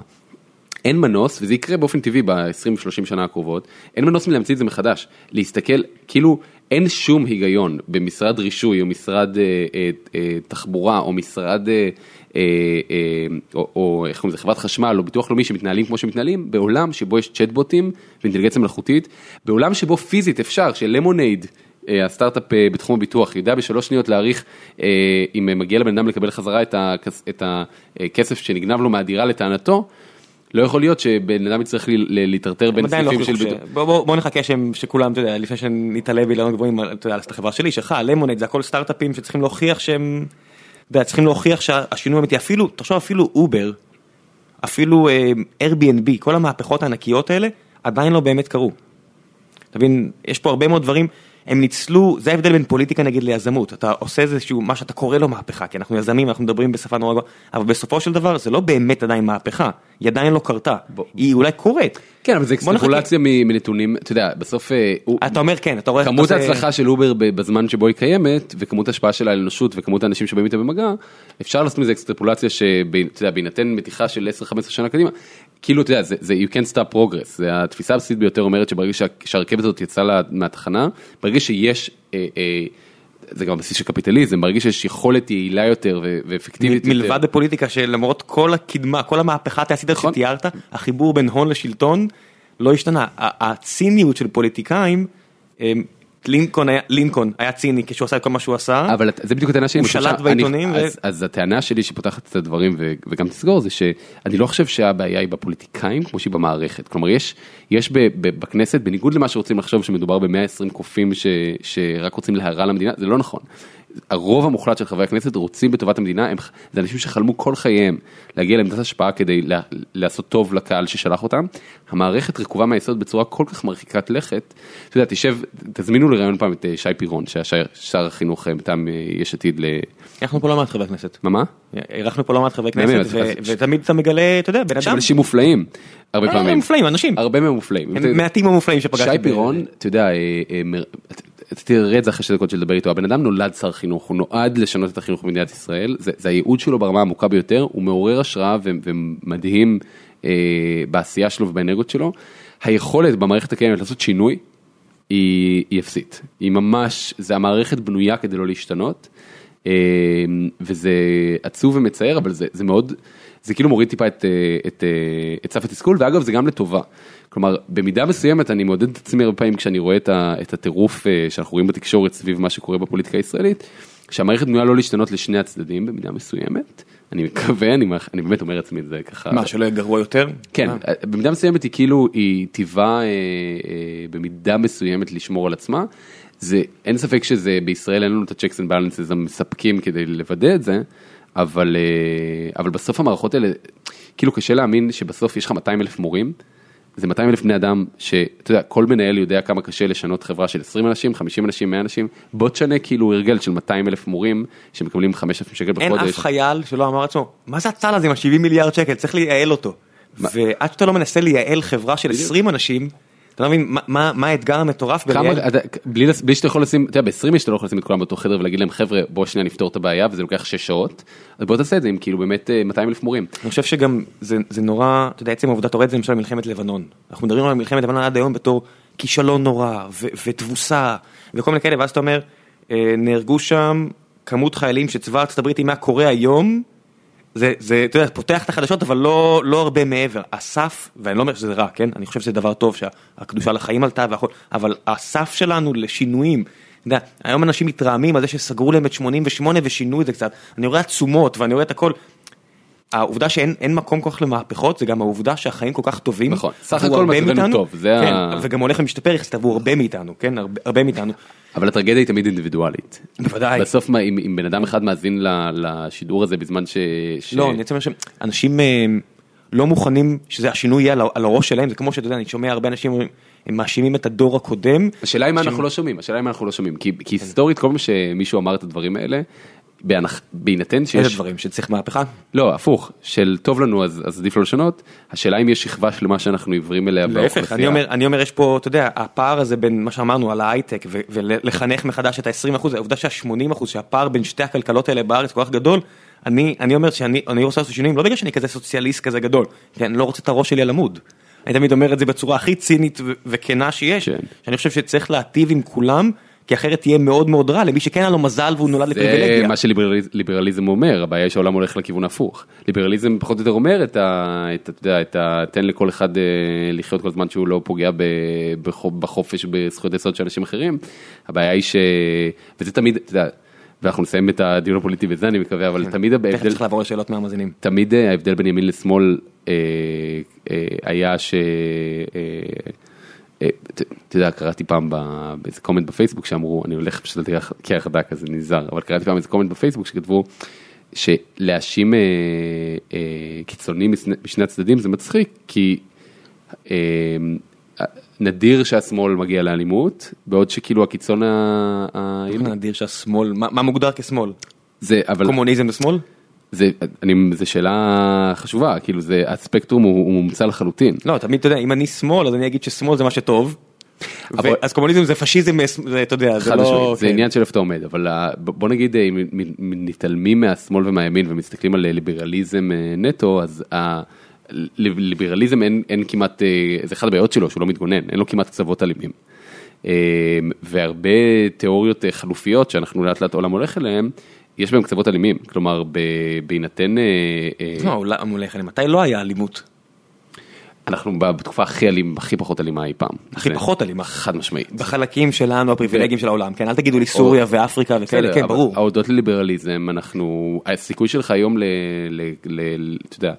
למות. אירופה לא במלחמה, מלבד הבלקן כבר 70 שנה. כן. נכון, הסיכוי שלך למות מתקיפה אלימה הוא נמוך מאוד, אתה יודע, אני אומר את זה כל הזמן בארצות הברית, שכישראלי בחו"ל אתה פתאום נהיה נציג של משרד התיירות, אתה כל הזמן מנסה לשכנע אנשים לבוא לישראל, ואומרים לי מה זה לא מסוכן, ואני אומר הסיכוי שלך למות מעירייה בשיקגו או בסן פרנסיסקו או בניו יורק, כנראה גבוה יותר מהסיכוי שלך למות. לא כנראה, הוא יותר גבוה. כן, בתל אביב. הרבה, אם דיברנו על מלחמת לבנון השנייה, בשיקגו לפי דעתי מתים 700 אנשים מאירועי ירי בשנה, או איזשהו מספר כזה, על אוכלוסייה... יש לי הרבה בדיחות שחורות שאני, בלק ג'וקס. כן, יש אזורים, אתה יודע, בפאולו אלטו. לא שחורות, רגע, שנייה, רק לתקן, לא שחורות כאלה, התכוונתי דארק יומר, כאילו, אבל אה, הם באמת, אה, זה מזעזע לראות את ה... עכשיו בלס וגאס, מתו מה, 60, 70, 80 מספרים. ו-500 נפצעו, מתי אי פעם היה פיגוע כאילו כל כך גדול בישראל, טפו טפו טפו גם שלא יהיה, אבל הם באמת עושים את זה לא היה, אני אחסוך לך. לא משנה, לא נדבר, לא ניכנס למי יותר גדול במבחינת אה, הרוגים, אבל כן. כן, חד משמעית. הכל יותר גדול בארצות הברית. אה, אני אספר עוד אנקדוטה ביטחונית קטנה, יש לי בדודה אה, מלוס אנג'לס, והיא הייתה בארץ, וטיילנו, לקחתי שוק מחנה יהודה, והיא שאלה אותי אם לא מסוכן בשוק מחנה יהודה, זה היה בזמן אינתיפאדת הסכינים. ואמרתי לה, מה פתאום, זה השוק, זה ירושלים, זה כאילו עיר הבירה של מדינת ישראל, אתה נהייתי פתאום איזה פטריוט. ושנייה אחרי זה שנזכר לידכם. לא, ואז, תקשיב, היא מקבלת נוטיפיקציה בוויינט, על הטלפון בוויינט באנגלית, שאומרת, ניסיון דקירה בשוק מחנה יהודה בירושלים, אנחנו בשוק מחנה יהודה בירושלים, זה קרה כאילו 100 מטר מאיתנו. ואז היא מקריאה לי את זה כולה בהסתר, אמרתי לה, קוראים לי ניקול, אמרתי לה, ניקול, את יודעת למה כתוב ניסיון דקירה? כי בישראל מישהו מוציא סכין, ומאה גברים רצים לכיוונו. אה, אה, הם לא רוצים, יורים. או יורים, אבל רצים לכיוונו או יורים או מנסים להשתלט על הסיטואציה, בעוד שבארצות הברית אם מישהו מוציא סכין כולם רצים to the other way, אז הסיכוי... אני יכול להגיד לך, ירו עליי פה לפני שנתיים, הייתי פה פיגוע שיצאתי מהקלטה והיה פה את הפיגוע במקס ברנדר. לא ידעתי. שיורים, אתה תופס מחסה. אז בוא לא כולנו רמבויים, כן, זה לא... זה היה נכון מאוד באינתיפאדת הסכינים, אבל... זה נכון. ישראלים הרבה יותר, תשמע, בסביבות הרבה יותר גבוהה אתה מתודרך מה לעשות עם המצב. יש פה גם הרבה יותר אנשי צבא. מה זה, כן, רובנו הגדול, תודרכנו מה לעשות במקרה פתחנו ואמרנו שפחות מתשעה אחוז באמת לא משנה, אבל כולנו עברנו, כן. כולנו עברנו uh, טירונות וכולנו uh, uh, תודרכנו באיזושהי צורה, כן, ואנחנו, בוא נגיד שעדיף שרוב אנשים, עדיף שרוב אנשים שלא עדיף לראות, כן. ברמה הביטחונית של רובנו כבר יותר כנראה משל האמריקאית הממוצעת של WCLA. הייתי, ביקרתי אצל חבר מאוד מאוד טוב שלי, לא אציין את שמו. והחבר'ה שלו, אני רואה אותם, הוא אומר, זה משהו שאנחנו עושים כל הזמן, אמרתי, מה זה?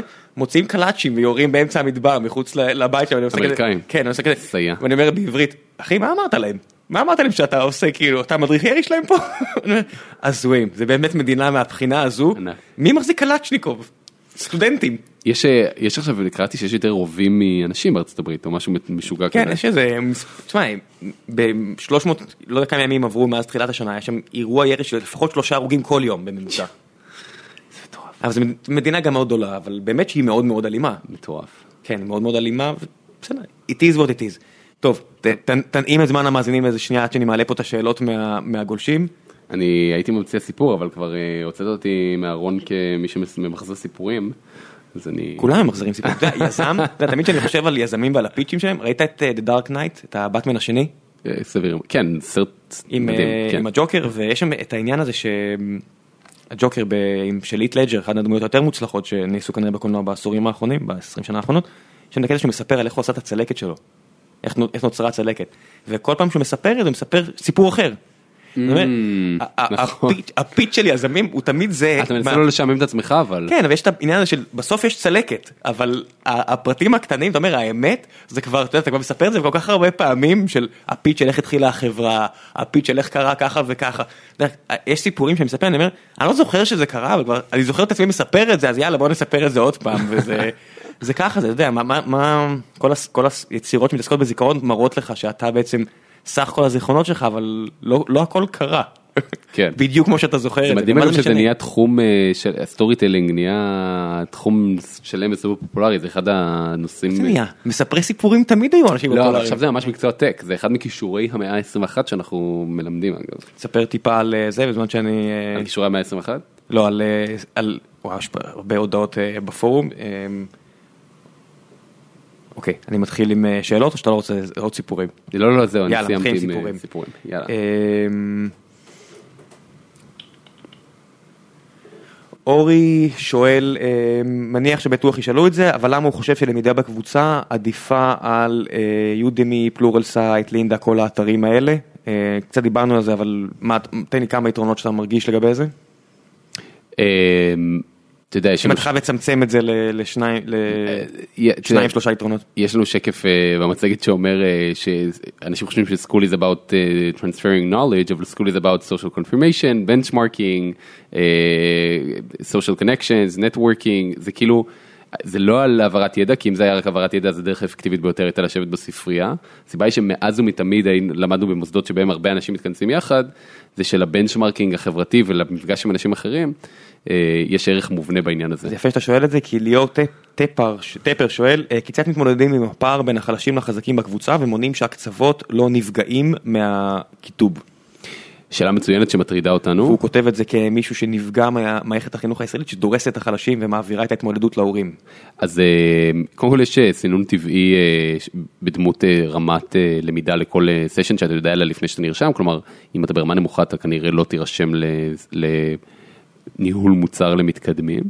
אה, ויותר מזה, רוב הדיונים הם אה, מונחים על ידי מקצוען מקומי, אה, והמטרה היא, אחד התדריכים המשמעותיים שאנחנו נותנים זה שהסביבה אמורה להיות אינקלוסיב, כלומר כולם אמורים להרגיש שזה safe environment לשאול שאלות, לא לדעת, לנסות. היתרון בסביבה שאנחנו מייצרים, בגלל שהיא מאוד מקצועית ו networking הוא חלק מובנה בתוכה, שאנשים נורא נהנים ללמד וללמוד ולשתף בתוך ה session. אז, אה, אז קל נורא ללמוד גם מאנשים אחרים לשאול אותם שאלות, הם נהנים לשתף. חוץ מזה שהאמת היא שאתם עדיין לא השקתם כמו ש... לגמרי, אתה עדיין לא יודע. אבל עשינו מאות. לא, אני אומר, אבל בסופו של דבר כן. אתה תעבור לאלפים ועשרות אלפים, נכון. ואתה תגלה אולי שיש הנחות לגבי חזקים וחלשים, נכון. התשובה היא שאני מניח שהתשובה שאתם עדיין לא בטוחים. התשובה מתחילה תמיד ב אנחנו לא יודעים. עדיין לא יודעים. אנחנו עדיין לא יודעים, אנחנו חושבים. אבל זה בטוח משהו שמעסיק אתכם. כן, כן, בוודאי. אה, אלון אה, רזניק שואל, אה, מה דעתך על חוסר הדמוקרטיה במפלגה, אני מניח מכוון ליש עתיד, האם אתה חושב שפריימריז זה שיטה כל כך גרועה ששווה לתת לאדם אחד לעצב בדמותו את שאר המפלגה ללא כל התערבות המתפקדים? אני חושב שפריימריז זו שיטה לא גרועה, אני חושב שצריך להשתמש בה. הדרך שבה היא בנויה היום במפלגת העבודה ובמרץ מייצרת אה, מצב אה, של, שדווקא מקטין את הדמוקרטיה, מייצר אה, קבוצות השפעה וקבוצות לחץ. לא איכותיות, רואים את זה בליכוד בצורה מובהקת, עם, אבל גם במפלגת העבודה. אפילו אני התפקדתי לליכוד. כן, הליכודניקים חדשים אגב זה דוגמה. לא יודע אם אני מגדיר עצמי ליכודניק חדש, אבל התפקדתי כי אמרתי מה אכפת לי להצביע כן. בעוד מקום, אני לא פוסל אפילו הצבעה על ליכוד, עדיין לא עשיתי את זה בחיי, אני לא איזה סוס טרויאני, אמרתי אם נותנים לי את החופש הדמוקרטי להצביע לעוד, להשפיע בעוד צורה וזה כל כך כן אבל נכון. למה לא? אנחנו כולנו מכירים אבל את אה, מתפקדי הארגזים ואת הארגוני העובדים וכל הצבאות. האינטרס שלהם שונה נכון. משלי, כן. ולכן זו שיטה מסוכנת. אני חושב שכמו כל דבר אנחנו, ואמרתי את זה במוקדם יותר בשיחה, הבעיה היא שאנחנו מנסים לבחור בין פתרונות קיימים וזה מותר להמציא מחדש. כנראה שבאמצעות טכנולוגיה אפשר היום להגיע לשיטה של דמוקרטיה טיפה יותר ישירה וטיפה יותר אפקטיבית וטיפה יותר בטיחותית. תאורטית יכול לעשות דמוקרטיה ישירה באמת, השאלה אם באמת אנשים ירצו להצביע על כל דבר. אגב, בספרים הפילוסופיים של, אתה יודע, של תחילת הדמוקרטיה, הסיבה המרכזית שאין דמוקרטיה ישירה זה כי אי אפשר, לא כי זה לא שיטה אפקטיבית או נכונה. כן. ההודים והסינים יגידו לך שאין להם דמוקרטיה בגלל שיש להם יותר מדי אנשים. כאילו, להודו יש דמוקרטיה, אבל הסינים, הדבר ראשון אומרים, דמוקרטיה זה נחמד לעשרות מיליונים או למאות מיליונים, באחד וחצי מיליארד, אין לנו אפשרות. נכון. מעניין. כן, לא, תקשיב, הם גם מלבד מעמד ביניים של 350-400 מיליון, באמת הרוב אצלם אתה יודע, חופר באדמה עם כן, שתי מקלות סנוקר ענקיים, זה לא... כן. זה לא כזה, שוב אנחנו צריכים לזכור שלא כל העולם נכון. שותף להתקדמות הענקית הזו. אה, איתי לוין שואל, אמ, טוב הוא בעצם אומר, אני מאמין שתדברו על הסטארט-אפ שלו, אבל בכל מקרה אשאל, אה, האם זה יהיה בחינם למשתמשים, מה סוג התוכן שילמד, שילמד, והאם זה יהיה באפליקציה סמארטפון או גם למחשב. אז השאלה האחרונה זה מפגשים. אה, זה תמיד רק פיזי, אנחנו לא מאפשרים גישה מרחוק בכוונה. אה, מכל התנסויות שלנו בנושא גילינו שזה מוריד מרמת ה...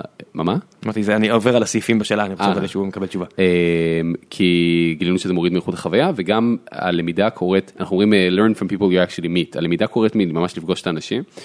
מה הייתה השאלה השנייה? מה סוג התוכן שילמד? אנחנו נחשוף את זה בהמשך ו... האם זה יהיה בחינם? לא זה עסק. לא נכון? זה עסק. כן, כן זה לא, לא פילנטרופיה. אבל במחיר שובר שוק ומאוד אטרקטיבי. אה, סימונה שואלת, אה, כשלומדים בקורסרה אז יש אפשרות להתאגד בקבוצות למידה ואנשים עושים את זה כולל קבוצות סקייפ. מה ההבדל אה, בין זה לבין הסטארט-אפ החדש שלכם?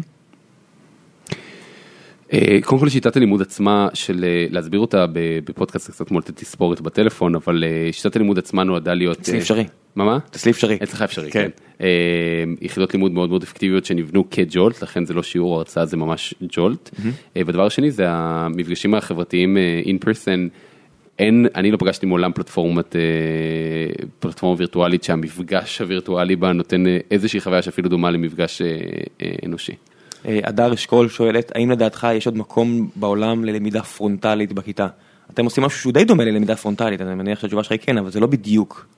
הסיבה שאנחנו לא עושים למידה פרונטלית קלאסית ואפילו מתעקשים לא לעשות את זה, זה משתי סיבות, לא, לא, לא רבים יודעים כמו שאומרים, אבל אחד זה ההבדל בין כשיש מורה בחדר והקבוצה מצטרפת אליו לבין שיש קבוצה והמורה מצטרף אליה, זה שבאופציה השנייה הקבוצה היא המארחת. מה שמייצר קבוצה מאוד מגובשת ואפקטיבית מיד, כי הם מארחים את המרצה. והדבר השני זה שזה מייצר גישה ל... יש את המשפטים המפורסמים של those who, those who can't do teach. את במידה מסוימת בטח בהייטק לא רוצה ללמוד מישהו, מישהו שיש לו הרבה זמן ללמד ולבוא לכיתה ולהעביר שיעורים. ואם יש לו זמן אז הוא מעביר את זה בפני 400 אנשים. אז היכולת שלנו לייצר מפגשים אינטימיים מאוד ואיכותיים מאוד נובעת מזה שאנחנו מאפשרים למישהו מגוגל או מאפל שהוא מאוד עסוק, בשעה אחת מאוד אפקטיבית מהמשרד, להעביר תוכן וליהנות מהחוויה המאוד מספקת של לפגוש קהל קטן ואיכותי. אושרי ארביב שואל או שואלת, יש שם תמונה, שני אנשים בתמונה, איך מתמודדים עם נשירה בקרב הקבוצה והאם פתרון כמו של קורסרה שמאפשר להציג תעודה עם גרשיים תמורת תשלום מסייע להקטנת אחוז הנשירה. וואו, שאלה טובה. המסעים שלנו חדים. מה מה, אני, אני רואה, אני ממש מבועת, אבל אני אגיד לך מה, ה-social commitment מייצר את ה-retention הגבוה, כמו אנשים שברגע שהם חלק מקבוצה, אז לעזוב זה במידה מסוימת לעזוב את הקבוצה. ומה היה הנושא השני? האם לתת תעודה יעזור? זו שאלה מצוינת שאין לנו תשובה אליה, מהבדיקות שלנו ומהרבה מחקר וסקרים וקבוצות מיקוד ודיונים משתמשים שלנו מקהל היד שלנו גם פה וגם בארצות הברית, אנחנו מתרשמים שתעודה היא לא חשובה. יודמי מפציצים אותי לאחרונה בפרסמות על מישהי שמסבירה לי שתעודה של AWS או לא יודע מה, באמת תעבדו על התרגות שלכם. אז אז באמת כשאת שואלת קהל היד הם אומרים שתעודה זה לא חשוב, מה שחשוב זה למידה אפקטיבית באמת ויותר מהכל מי צריך, איך אומרים, מי צריך פרוטקציה כשיש קשרים, הקשרים האיכותיים שאתה מייצר הם שווים יותר מכל תעודה. גם רי פוגל שאל בעצם איך מתמודדים עם הקשיים של אחוז מסיימים נמוך, קצב התקדמות וקשיים שונים של תלמידים, ובעצם ענית על זה בכל מיני... זה גם בעיות של e-learning ולא של... כן, הוא גם אמר שזה תחום בעייתי, אבל אתה... בג'ולט אתה מקבל את ה gratification בסוף כל session, וגם אנחנו נראה בהמשך איך זה נראה. שלמה אליאס אומר... הוא בעצם מברך על התחום שלך, הוא אומר נשמע מאוד מעניין, הוא חייב לציין שיש בארץ מרכז שמלמד פיתוח אפליקציה לילדים בדיוק בשיטה הזו, מתבצע תוך שימוש ב Webex, כאשר תוכנות הפיתוח וכתיבת הקוד נקראות LiveCode, המדריכים הם לדעתו סטודנטים מצוינים למדעי המחשב, הוא רשם את בנו, ולמרות שזה לא זול, התמורה מלאה, זאת אומרת גם אנשים עבור הדור הבא מבינים כבר שהעולם משתנה. רן, רן כרמון שואל, מה זה לדעתך מרכז מהבחינה הפוליטית ומה מבדיל את אנשי יש עתיד מכולנו? מבחינת היותן מפלגות מרכז. למרות שאתה לא נציג של המפלגה, כן, וסתם דעתך אישית, אם בא לך לענות. זו שאלה ליאיר לפיד בעצמו, אני חושב ש... עופר כבר היה, אתה עזרת לנו להביא אותו, אז... התשובה היא, אה נכון, התשובה היא פרגמטיזם פוליטי, המרכז פחות או יותר אומר אנחנו נעשה מה שהגיוני ונכון באותו זמן, קצת שיטה שמביאה ניהול לתוך פוליטיקה בעיניי. אוקיי, בניגוד לכולנו? בניגוד לאידיאולוגיה שהיא... אידיאולוגיה אני מתכוון מבחינה שאנחנו ימין אז אנחנו נעשה תמיד את מה שימין ואנחנו שמאל אנחנו נעשה תמיד מה ששמאל. לא, מה ההבדל בין נגיד יש עתיד לכולנו מהבחינה הזו אבל. שאלה כזאת גם. כן, אתה לא, אתה כבר לא חלק מהמפלגה אז אין. מצטער. גיא הורוביץ, אתה מכיר אותו? גיא משקיע יחסית מפורסם בארץ, מאוד מוצלח, עשה כמה אקזיטים לאחרונה. אז עכשיו אני מרגיש שאני צריך להגיד בוודאי שאני מכיר. לא, אתה רואה, זה מה שאמרתי, מי שבעיניי נתפס כבן אדם מפורסם, אנחנו עדיין לא במקום שהתעשייה היא... לא, אבל אני כנראה מכיר אותו, זה לא זה שצריך לתאם איתו שיחות, יש לו סלוטים כזה של 10 דקות, יש איזה משקיע שעושה את זה, יכול להיות שזה הוא. אני לא יודע, גיא הוא חבר והוא... אפילו היה פה, אוקיי, הוא גם בקרן השקעות של דויטשה, לא משנה. הוא שואל ככה, ג'ולט עשתה... אוקיי, אוקיי, משם אני מכיר את השם, בסדר. אז גיא שואל ככה, ג'ולט עשתה פיבוט שנראה על פניו מוצלח, פיבוט שינוי בדרך החברה, ניכר שגם יש עתיד צריכה פיבוט. איך הוא היה מדמיין פיבוט אולטימטיבי של יש עתיד, או של המערכת הפוליטית, והאם אפשר לבנות את זה כמו סטארט.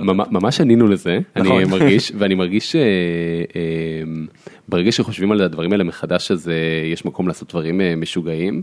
לסיכום אמרנו שצריך, אני רק מסכם, אמרנו במהלך השיחה שצריך לעשות אולי הצבעה טכנולוגית יותר ישירה על כל מיני החלטות. כן, אבל זה כאילו זה הדוגמה הקלה, אבל בעצם עצם החשיבה היזמית, שהיא ממש צורת חשיבה, אני קורא לזה הניואיזם, לחשוב על הכל מחדש. זה אחד הדברים שהכי השפיעו עליי, זה משהו שגילר שגם משקיע אצלכם, הוא תמיד אומר לי, כל דבר שתחשוב, תחשוב איזה אימפקט זה יעשה. אם זה לא עושה אימפקט, אל תעשה את זה. וכל דבר שאני מציע, הוא אומר לי, הוא מפרק את התהליך מחשבה לכל מיני שאלות נורא נוקבות, והוא אומר, אם זה עושה אימפקט, לא, תעבור הלאה, אל תציק לי, אל תבזבז את הזמן שלי, הוא לא אומר את זה ככה, אבל, אבל זה הכל צריך להיות עם... זה כמעט אה, סקראם בעולם האמיתי. כן, אבל הכל, כל דבר שאתה עושה, תחשוב אם אתה יכול למדוד את ההשפעה של זה, ואם כן. אתה לא יכול למדוד, זה בדיוק מה שאמרתי על כאן, בניגוד, אתה יודע, אם זה לא מדיד, תמצא דרך למדוד את זה, אם אתה יכול למצוא דרך למדוד את זה, אולי אל תעשה את זה. לגמרי. זה, זה, זה מחשבה נורא רעה, אני אומר עם גרשיים, אבל אם מתרגלים את הצורת מחשבה הזו, היא גם סוגרת אותך להזדמנויות, חשוב להגיד. נכון, לא זה לא מושלם, זה לא לא את מושלם. כל האימפקט אנחנו יכולים למדוד מראש, ולא תמיד אימפקט. לא, אבל אתה, יכול גם למדוד, אתה יכול גם לחשוב על דרך אחרת למדוד את זה, או שאתה יכול למדוד את זה על, הרבה מאוד זמן, שאתה, גוגל, אתה יכול לבנות משהו לעשר שנים. כן. שאתה מדינה, אתה יכול לעשות תוכנית ל-20 שנה, אבל המדידה, אתה, אני לא אומר שתמדוד את זה מחר, למדוד את זה מחר או עוד שבועיים, אבל תמדוד את זה עוד עשר שנים. אתה מבין? אתה יכול לעשות דברים לא... אגב, המדינה, המדינה, אחת הבעיות, אה, אה, משהו שסטארט-אפיסטים היום מכניסים לתוך אה, ניהול אה, ממשלתי, זה באמת מדידה. כמה מעט מהדברים שהממשלה מחליטה לעשות באקראי אה, לא מבוססים על נתונים אמיתיים או אמינים, ולא מבוססים על A-B testing או ניסוי הכי בסיסי, שכל סטארט-אפ אה, היה עושה. אם סטארט-אפ היה מקבל החלטה כמו שהממשלה מקבלת, אז אה, הוא היה נסגר. ברור. אין, אין, אין שאלה לגבי זה, כל ממשלה. דני גלמן שואל, מה הדרך הכי יעילה לגרום למשקיעים להשקיע במיזם? זו שאלה טובה, ואני רוצה להגיד שאין דבר כזה משקיעים, זה פיקציה. מה זה, מה אני מתכוון? אה, יש, אה, כתבתי איזשהו ספר אה, שנקרא אה, You don't know shit, וזה כמה ספרים כתבת? שלושה, שלושה. כן, וציינתי רק שניים מהם בשיחה הזאת. אה, אנחנו חפשו את השלישי. כן, לא חפשתי שלישי. אה, איפה אפשר לרכוש את הספרים? אז אותם? אז עידון שיט היה ספר, ועדיין ספר ויראלי, זה אומר שהדרך, הוא נשלח לאלף אנשים הראשונים שהיו בהרצאה שבה הצגתי אותו, וכל אחד מהם יכול לשלוח אותו לבן אדם אחד. אז עד היום אני רואה כל יום כמה אנשים כאילו, זה בפורמט PUB כזה? זה משהו די מדליק, אה, אבל תצטרך שמישהו ישלח לך אותו. אוקיי. שמת לב שזה אלף זה חוזר כמו המספר אה, שאמרת שיגיעו. לאירוע. זה כזה מספר פשוט איכותי של... אה, מספר עגול ויפה. זה גם המקסימום אנשים שאתה יכול להכניס בחלל בתל אביב פחות או יותר. הפואנטה היא שאחד הדברים שכתבתי שם זה שאין דבר כזה קהל יעד. זה מין פיקציה שיווקית שסטארטפיסטים נופלים בה. ובפועל יש דבר, זה קהל של איש אחד, כל בן אדם שאתה בא איתו במגע חווה אותך כבן אדם אינדיבידואלי. ולכן השאלה מה ילהיב משקיעים. אה, היא, היא שאלה קשה מאוד כי זה התייחסות לזה כאילו יש קהל שנקרא משקיעים ושהם אנשים זהים שחושבים אותו דבר. כשבפועל כל אחד מהם יש לו מוטיב... כמו כל בני אדם יש לו מוטיבציות שונות ודברים שונים שמניעים אותם ולכן המחקר כשיזמים מנוסים אומרים תעשו מחקר על המשקיעים שלכם תלמדו אותם ת... תפנו רק למשקיעים רלוונטיים מה שהם בעצם אומרים זה העבודה תהיה הרבה יותר קלה אם אתה פונה למשקיע הנכון. אה, ובהקשר הזה אני יכול לספר לך מדברים שאנחנו עושים, שההבדל בין בן אדם שמכיר את התחום שלנו לבין בן אדם שלא, זה לפעמים ההבדל בין להירדם באמצע השיחה לבין כאילו תעצור הכל וכך כאילו צ'ק. זה, זה הבדל שמיים וארץ ולכן אה, הטיפ המרכזי שהייתי נותן ליזם שמתחיל עכשיו לגייס כסף זה שזה באמת, זה, זה באמת עניין של, אה, של התאמה מכמה בחינות, זה גם הכימיה בינך לבין המשקיע, אבל זה גם ובעיקר הייתי אומר, אה, היכולת שלך לטרגט את המשקיעים הנכונים. זה לא יכול להיות גם הפוך, למשל אתה תגיע לאיזשהו משקיע, נגיד אה, טל מורגנשטיין שהיה בסקויה ועכשיו בלייטספיד, ויש לו איזשהו מיזם, לא מהצד, מיזם שהוא מעורב בו שקשור לחינוך, ואז הוא, בגלל שהוא מכיר את כל הקשיים בתחום הזה, אז הוא ייפול עליך כמו לבן על אורז, אני לא, לא יודע אם נפגשת איתו או לא, או אתה יודע, הוא, בגלל שהוא כן מכיר את התחום שלך, למשל הוא ישאל שאלות יותר קשות. אז, אז אגב, הוא מכיר את ג'ולט היטב, ואנחנו נפגשים אה, כל תקופה, ו... והוא בן אדם אה, מדהים, ודווקא בגלל האהבה שלו לחינוך, הוא הרבה יותר, השיחה איתו הרבה יותר מעניינת. להסביר לך עכשיו, מאפס, שחינוך זה תעשייה של אה, 4.9 טריליון דולר, שמנוהלת בצורה הכי גרועה בעולם, ולהתחיל את זה מאפס, אני מבזבז את כל ה pitch שלי על, על למה בכלל צריך להקים חברת חינוך אה, למבוגרים. אם אתה מכיר את התחום, את הענף, אז, אה, אז אנחנו מתחילים ממקום של אוקיי, איך פתרת את הבעיה שאנשים כאילו, ש- אתה יודע, פחות מחמישה אחוז מהאנשים באים ב engagement עם אה, e-learning, אה, טוב ששאלת, הנה הפתרון. אז לכו לדבר עם טל או עם גיא, הם משקיעים והם מעורבים פה בפורום, נעשה להם קצת איזה, נעזור להם, ל- אם אם יש לכם חברה מעניינת, לכו לדבר איתם. או עם סמסונג, סמסונג נקסט, שגם משקיעים בחברות, אה, אייל מילר. אה, טל שריג אברהם שואלת, אה, מה מניע אותך רועי? אתה בן פחות מ-30, עכשיו הרבה פחות מ-30, ועשית כבר כל כך הרבה, מה בוער בך ומה אתה רוצה להיות כשתהיה גדול? אה, וואו. אז אה, א', אני חושב שאני באיזשהו, מותר לי, ש... מותר לי תשובה ארוכה?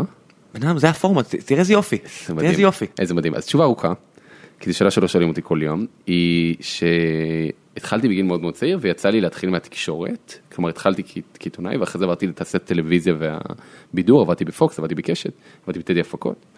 אה, אחרי זה הייתי בתעשיית המודיעין, לצורך העניין הייתי ארבע שנים בצבא ב-8200 וב-504 וכל מיני יחידות כאלה בעד 15, אה, ואחרי זה הייתי בפוליטיקה. אז, כאילו כמה שנים, אז קצת מרגיש שראיתי את המאחורי הקלעים של, של כל מיני מערכות ליצירת, אה, מערכות שמעורב בהן בדרך כלל הרבה כוח בתקשורת, בפוליטיקה, במודיעין, בטלוויזיה, זה, זה תעשיות מאוד חזקות.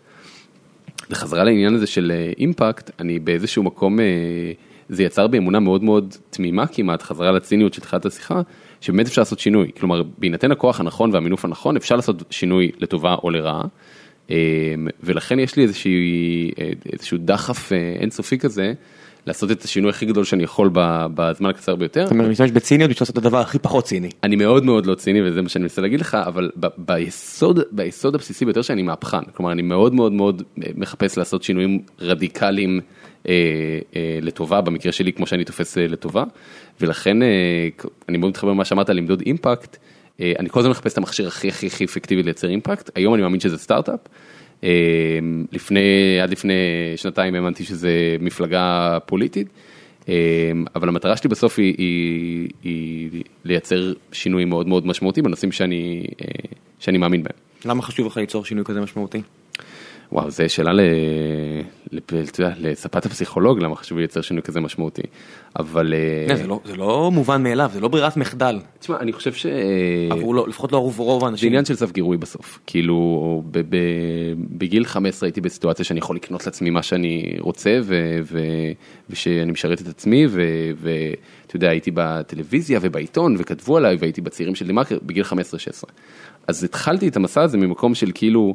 של הדברים האלה שמאוד, very, very much celebrated, אה, התחל, התחלתי את המסע קצת אחריהם.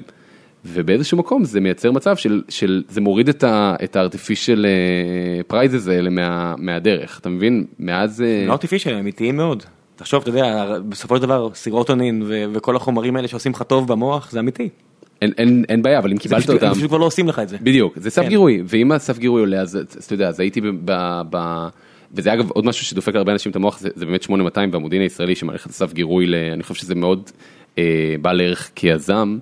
אה, לראות בעיניים כמה שינוי אפשר לעשות וכמה כוח אפשר לייצר. כן, אה... אחד המשקיעים שלנו היה מפקד, מפקד 8200 ונורא קשה להוציא אותו מאיזון. זה, it fucks you up ואחרי זה לראות את כל הסיפור הזה של, אתה יודע, לעבור את הדרך בתוך פוליטיקה ולהקים סטארט-אפ לכל דבר עניין, זה להיות חלק מהקמה של ארגון כזה שמקבל את תקציב המדינה לידיו, זה דבר שהוא מופרך בכל קנה מידה.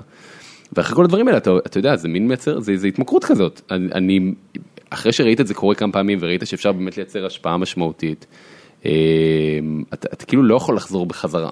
אתה לא יכול לא, לא לרצות לעשות את זה ולא לא לרצות אה, אה, להיות שם. חן בן עטר אה, שואל או שואלת, אני לא רואה מהתמונה פה, זה נראה כמו שואל. אה, האם הוא רואה את הטכנולוגיה שלו משולבת במערכת החינוך או כשירות חליפי? זו שאלה טובה מאוד, אה, אני חושב שאצלנו במקרה שלנו זו מערכת ההשכלה הגבוהה, היא מאוד מאוד מאוד מיושנת ואני חושב שלנצח הדרך הטובה ביותר להשתלב במשהו היא לנסות להחליף אותו. אה, כלומר גם אם יום אחד נרצה לחבור לאקדמיה, זה יהיה אחרי מסע מאוד מאוד ארוך, כואב וכוחני של לנסות להחליף אותה במידה מסוימת. ככה גם עושים אקזיט נורא גדול, הם מרביצים לענק בראש מספיק פעמים עם נבוט קטן כן. ובסוף הוא, אתה יודע, הוא ייקח אותך לחיקו. לצערי אני לא חושב שאוניברסיטה תקנה את אה, ג'ולט ב... זה לא אוניברסיטה, זה יכול להיות פשוט המדינה, זה יכול להיות פשוט שר חינוך כלשהו שיגיד לך בוא תעזור לי. זה פשוט אה, יכול להיות, אני חושב ש... אה, תשמע זה בדיוק עכשיו דיון, בדיוק דיברתי, דיברתי על זה היום עם מישהו ש... יש עכשיו במל"ג, אה, במועצה להשכלה גבוהה של אה, מדינת ישראל, אה, יש דיונים על, על האפקטיביות של, של מכללות לשוק ההייטק. ישראל באופן מובהק רוצה שרוב, שכמה שיותר אנשים יעבדו בהייטק, כי זה מייצר הכי הרבה, אתה יודע, כסף זר וערך לכלכלה. כן. והכלכל, והמכללות והאוניברסיטאות כבר לא אפקטיביות ב... היצרניות שלהם של לייצר ממש טאלנטים לדברים האלה, בטח בטח לא למול כל הבוטקאמפים והפרופשיונל דבלופמנט קורסס שמייצרים באופן הרבה יותר אפקטיבי, מתכנתים. קורסים ו... ייעודיים. כן. אתה יודע, הם, הם לא מלמדים לך את המתמטיקה מאחורי עניין או את התיאוריה של מדעי המחשב, אבל אתה יכול לתרום לחברה מ-day one. בניגוד למשל לבוגר של הנדסת חשמל, שצריך עכשיו לעשות את כל ההשכלה ההיא כדי לעזור באמת. שזה נכון. האמת. אה, האם אתה צריך ללמוד מדעי המחשב כדי להיות מתכנת ווב מבריק ולתרום המון לכלכלה הישראלית? לאו דווקא. אתה יכול לעשות 90% מהדברים בלי לדעת את התיאוריה. מעולה. אה, את החבר'ה שעושים באמת את הדברים הבאמת מאוד אבל הכלכלה תתקן את עצמה, כי אם 10% צריכים להיות בוגרי מדעי המחשב, אז ש-10% יהיו בוגרי מדעי המחשב, בוא נהפוך את כבר, האוניברסיטאות. כבר אמרנו כבר אבל שיש בעיה עם ה... אם, אם הכלכלה באמת הייתה דואגת לעצמה זה היה לנו הרבה יותר אנחנו צריכים לעזור לה, הכלכלה מתקנת את עצמה. בזה שיזמים מזהים הזדמנויות, אה, יזמים כמונו, ואם אני מזהה ש... אתה יודע, יש היום, אה, ישבת, מי שאומר את זה הכי טוב זה פיטר טיל, הוא אומר יש בועת higher education, למה בועה? כי זה, זה, זה הגדרה של בועה, אם, אם, אתה יודע, במצב שבו בארצות הברית אה, דור שלם קורע תחת... אה, פיטר טיל המייסד של אה, בין המייסדים של PayPal, ליברטריאן ידוע, מיליארדר בין המשקיעים של פייסבוק. ובן אדם מאוד פרובוקטיבי, כן. בדרך שבה הוא מתבטא, הוא משלם לאנשים, יש לו מלגת פיטר טיל שהוא משלם לאנשים כדי 100 אלף דולר כדי לפרוש מהתואר שלהם אם ראיתם בהרווארד. את תחילת Silicon Valley אז הדמות של הדמות שם של המיליארדר טיפה מבוססת עליו טיפה מבוססת על אחרים. כן, הוא מאוד מעניין, הפואנטה היא שהוא אומר שלא יכול להיות שדור שלם קורע תחת עול ה student debt, שסטודנטים לוקחים ארצות הברית חוב אה, למימון לימודיהם, ומנגד כל הנתונים מראים שיש, אפ, אתה יודע, לא אפס, אבל יש אמון מאוד נמוך במערכת האקדמית, אה, רוב מוחלט של הסטודנטים, אה, של הבוגרים אומרים שהתואר האקדמי לא תרם להם הרבה מעבר ל... אתה יודע, networking ו... בסטנפורד יש 50 או 60 מיליארד דולר בבנק. כן, זו מערכת מאוד מאוד עשירה וזה בועה. לא יכול להיות שאתה משלם, אמ, אתה יודע, אם אתה תסתכל היום בכל כלי מדידה, ועזוב, אתה יודע, תמיד אנשים נופלים לדוגמה של סטנפורד והרווארד, בוא, כאילו, שתי המוסדות הטובים בעולם. כן, וזה זה, זה בדיוק הדוגמה שמונעת מאיתנו להסתכל באופן מפוקס, אם למדת באיזה אוניברסיטה בארצות הברית ושילמת 100 אלף דולר לתואר שלך, ובסוף כאילו אתה צריך ללמוד הכל מאפס כדי להשתלב בשוק העבודה, צריך להגיד שזה לא בכל מקום ככה אם אתה תושב קליפורניה נגיד לברקלי יעלה לך 10,000 דולר אה, לשנת לימוד. נכון. זה נדיר- זה צריך למדוד האפקטיביות של כן. זה עדיין. אני חושב שאנחנו בראש ובראשונה רואים עצמנו כתחרות לתואר שני לפני שאנחנו רואים עצמנו כתחרות לתואר ראשון, כי אני חושב שלמידה אה, מולטי דיסציפלינרית ב- בגיל צעיר ולהיחשף להרבה תחומים, ואגב באמריקה זה עובד הרבה יותר טוב מפה מהבחינה שהתואר הראשון הוא למי שלא יודע הוא אה, בשיטה, אני לא זוכר את השם של השיטה אבל שמתחילים מללמוד באופן כללי המון המון המון אה, דברים ואז רק עושים התמחות בשנתיים השניות בתואר של ארבע שנים. אה, הפואנטה היא שהשיטה הזאת כנראה פשטה את הרגל, נבנתה בשביל לשרת שוק שכבר לא קיים, או שוק תעסוקה שכבר לא עובד כפי שהוא עבד בעבר. שוב מדובר על חלקים גדולים אם אתם מהנדסי חשמל מצטער להגיד לכם אתם צריכים לעשות תואר מהנדסי נכון, חשמל אבל- לא תוכלו להשלים את הפער הזה בבית. וזה חלק מאוד קטן מהאוכלוסייה. כן. רוב המוחלט של האנשים היום עזוב, לומדים. זה קטן זה חלק קטן מההייטק שהוא חלק קטן מה- בדיוק, מהאוכלוסייה. כן. בדיוק, בדיוק. רוב האנשים שלומדים ספרות, או, אני למדתי סוציולוגיה ומדעי המדינה. אה, זה מאוד תרם לי, ואתה יודע, הרחיב את אופקיי, ו- ו- לימודים זה גם כיף. וזה היה מהנה, אני כן. מאוד נהניתי. אה, האם זה באיזושהי צורה השפיע על האפקטיביות שלי כיזם בהייטק? מוגבל. כן, אה, אני נוטה להסכים איתך אפילו על דברים טכנולוגיים. איתן שרף שואל, האם אדם שלמד חשבונאות או תואר פיננסי סלש כלכלי אחר יכול להשתלב בענף ההייטק? ואם כן, באילו תפקידים, סביבות ומה כדאי או רצוי ללמוד מעבר להשכלה האקדמית שרכש? תראה, אה, איתי היתרון, גולד, אחד האנשים האהובים עליי בעולם הזה, רשם כן, ולאו דווקא דרך הסבה. מעניין, לקוניות ו... מדהים, אז אני אנסה לה- להיות לא לקוני, אני חושב שיש היום הזדמנות מדהימה. אה, אתה יודע, אנחנו, יש לנו איזה קמפיין שעוד לא יודעים אם הוא יעלה או שהוא נגנז, אבל סביב אה, העבודות המומצאות. וכולנו עובדים היום, לא כולנו, אבל רבים מאיתנו עובדים היום בעבודות מומצאות.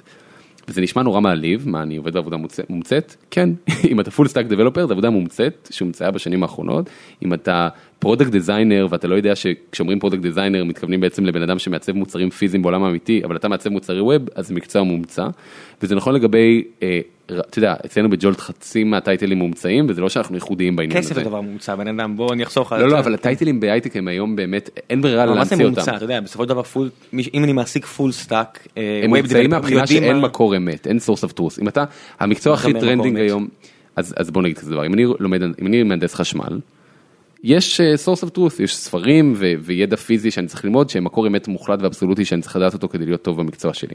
אם אני community manager, שזה מקצוע אה, אה, מאוד מאוד trending עכשיו, ואני אומר את זה ממקום של, אתה יודע, בג'ולט יש לנו שלושה, אנחנו מאוד צריכים את המקצוע הזה. יש בית ספר ל community management, אתה מכיר? לא, יש לי, אני עובד עם אחד הכי טובים שראיתי בעולם מסוגו, אור פרי, הוא למד הכל בעצמו. והוא ממציא את לא זה כל יום. ואני לא, כן, תענוג לראות אותו עושה את זה, אני לא יודע... אם הוא כאילו, יגיד שקוראים למה שהוא עושה והמציא לך מילה של איך קוראים לזה, אתה תגיד it's as- good as anyone else. כאילו זה מומצא. לחלוטין. אני לא יודע איך ללמד את זה, כן. לכן הלמידה הזאת בקבוצות שאנשים שממציאים יחד איתך את המקצוע המומצא שאתה עובד בו, הם רלוונטיים. היתרון במקצועות מומצאים זה שלהיכנס להייטק נהיה, יש עכשיו הזדמנות אה, כמעט אה, היסטורית להיכנס להייטק, כי אם אתה רואה חשבון, אתה יודע, אנחנו עכשיו גייסנו אה, מנהלת קהילה ל- לקמפוס הראשון של אה, ג'ולט, והנה רמז, ו... טם טם טם. והיא במקור שלה אשת HR. ולמה לקחנו אשת HR לתפקיד הזה? כי לתפקיד הספציפי הזה הייתה צריכה מאוד להבין בנתיבי קריירה. אז פתאום היא, אתה יודע, זה, זה, זה אותו דבר אם אתה מדבר איתי על, אה, על אה, רואה חשבון, הכניסה להייטק אה, עם הכישורים שיש לבן אדם הזה, היא, הם, אה, אתה יודע, יש אלף נתיבים שאני יכול לחשוב עליהם, והראשון בהם הוא כל תעשייה שקשורה לכל תעשיית הפינטק, כל, כל תפקיד שהוא אנליטי בהייטק, אתה בהשלמה מאוד מאוד קצרה, לצורך העניין, אה, אחד המקצועות הכי מבוקשים וקשים לאיוש היום זה PPC. אנשים שהם, שיודעים לעשות את, ה, את האופטימיזציה המאוד מורכבת של מודעות אה, בפייסבוק ובגוגל. מודעות שאתם רואים אה, בשתי הפלטפורמות שציינת, בעצם מאחורי הקלעים יש מישהו שהוא מומחה לעניין, וההבדל בין לעבוד עם מישהו שהוא מומחה טוב ל... ל-PPC למישהו שהוא לא, זה עצום. מאות אחוזים. זה, זה יחסוך מאות אלפי דולרים לחברה שיש לה תקציב פרסום גדול ויהיה הרבה יותר אפקטיבי. I will bet שמישהו שייך אה, רואה חשבון יהיה טוב בזה. אה, אולי יש לו פוטנציאליות, בוא נדבר כן. על פוטנציאלים. נכון אבל זה שלושה ארבעה חודשים של הכשרה מקצועית ואתה איש PPC. ויותר מזה בכמעט כל משרדי הפרסום כל כך נלחמים על להשיג אנשי PPC שיש stepping stones שרק צריך להכיר אותם למשל אתה יכול להתחיל להיות איש PPC במשרד פרסום בשכר יחסית נמוך. אה, אבל לצבור את הניסיון ולהתגלח על הזקן שלהם וככל שאתה נהיה מתוחכם בזה יותר וזה עניין של שנה במקצועות האלה לא של עשר שנים אה, כי הם יחסית אינטואטיביים ובעיקר דורשים העמקה. אז אה, אתה יודע, מהר מאוד אתה מגיע למשרות השוות בהייטק. אני יכול לתת כדוגמה חבר שלי, אה, שי, היי שי, אה, שהוא עבד בפלאפון, הוא היה איש שירות, והוא החליט שהוא נכנס להייטק. הוא נכנס לאחד המקצועות המבוקשים באיירון סורס שקשה להם לאייש, והוא הצליח כאילו להיכנס אליהם, הוא היה מדהים בזה. והדרך שהוא עבר בשלוש או ארבע שנים, היום הוא אחד ה launchers של מיינדספייס, הוא עושה עבודה מטורפת והוא מקים את המיינדספייסים ברחבי העולם, זה משוגע. כן, יוני נמרודי שעושה איתי את אה, ציון שלוש, התחיל גם במשהו בתחום כזה, הקים חברה משלו, בתוך שנים ספורות הוא עכשיו אחראי, ה- אחד החיים ה-B2B של פייסבוק ישראל והוא כוכב על בתחום הזה. מדהים. והוא, והאימפקט שהוא נותן לחברות שהוא מדבר איתן הוא עצום.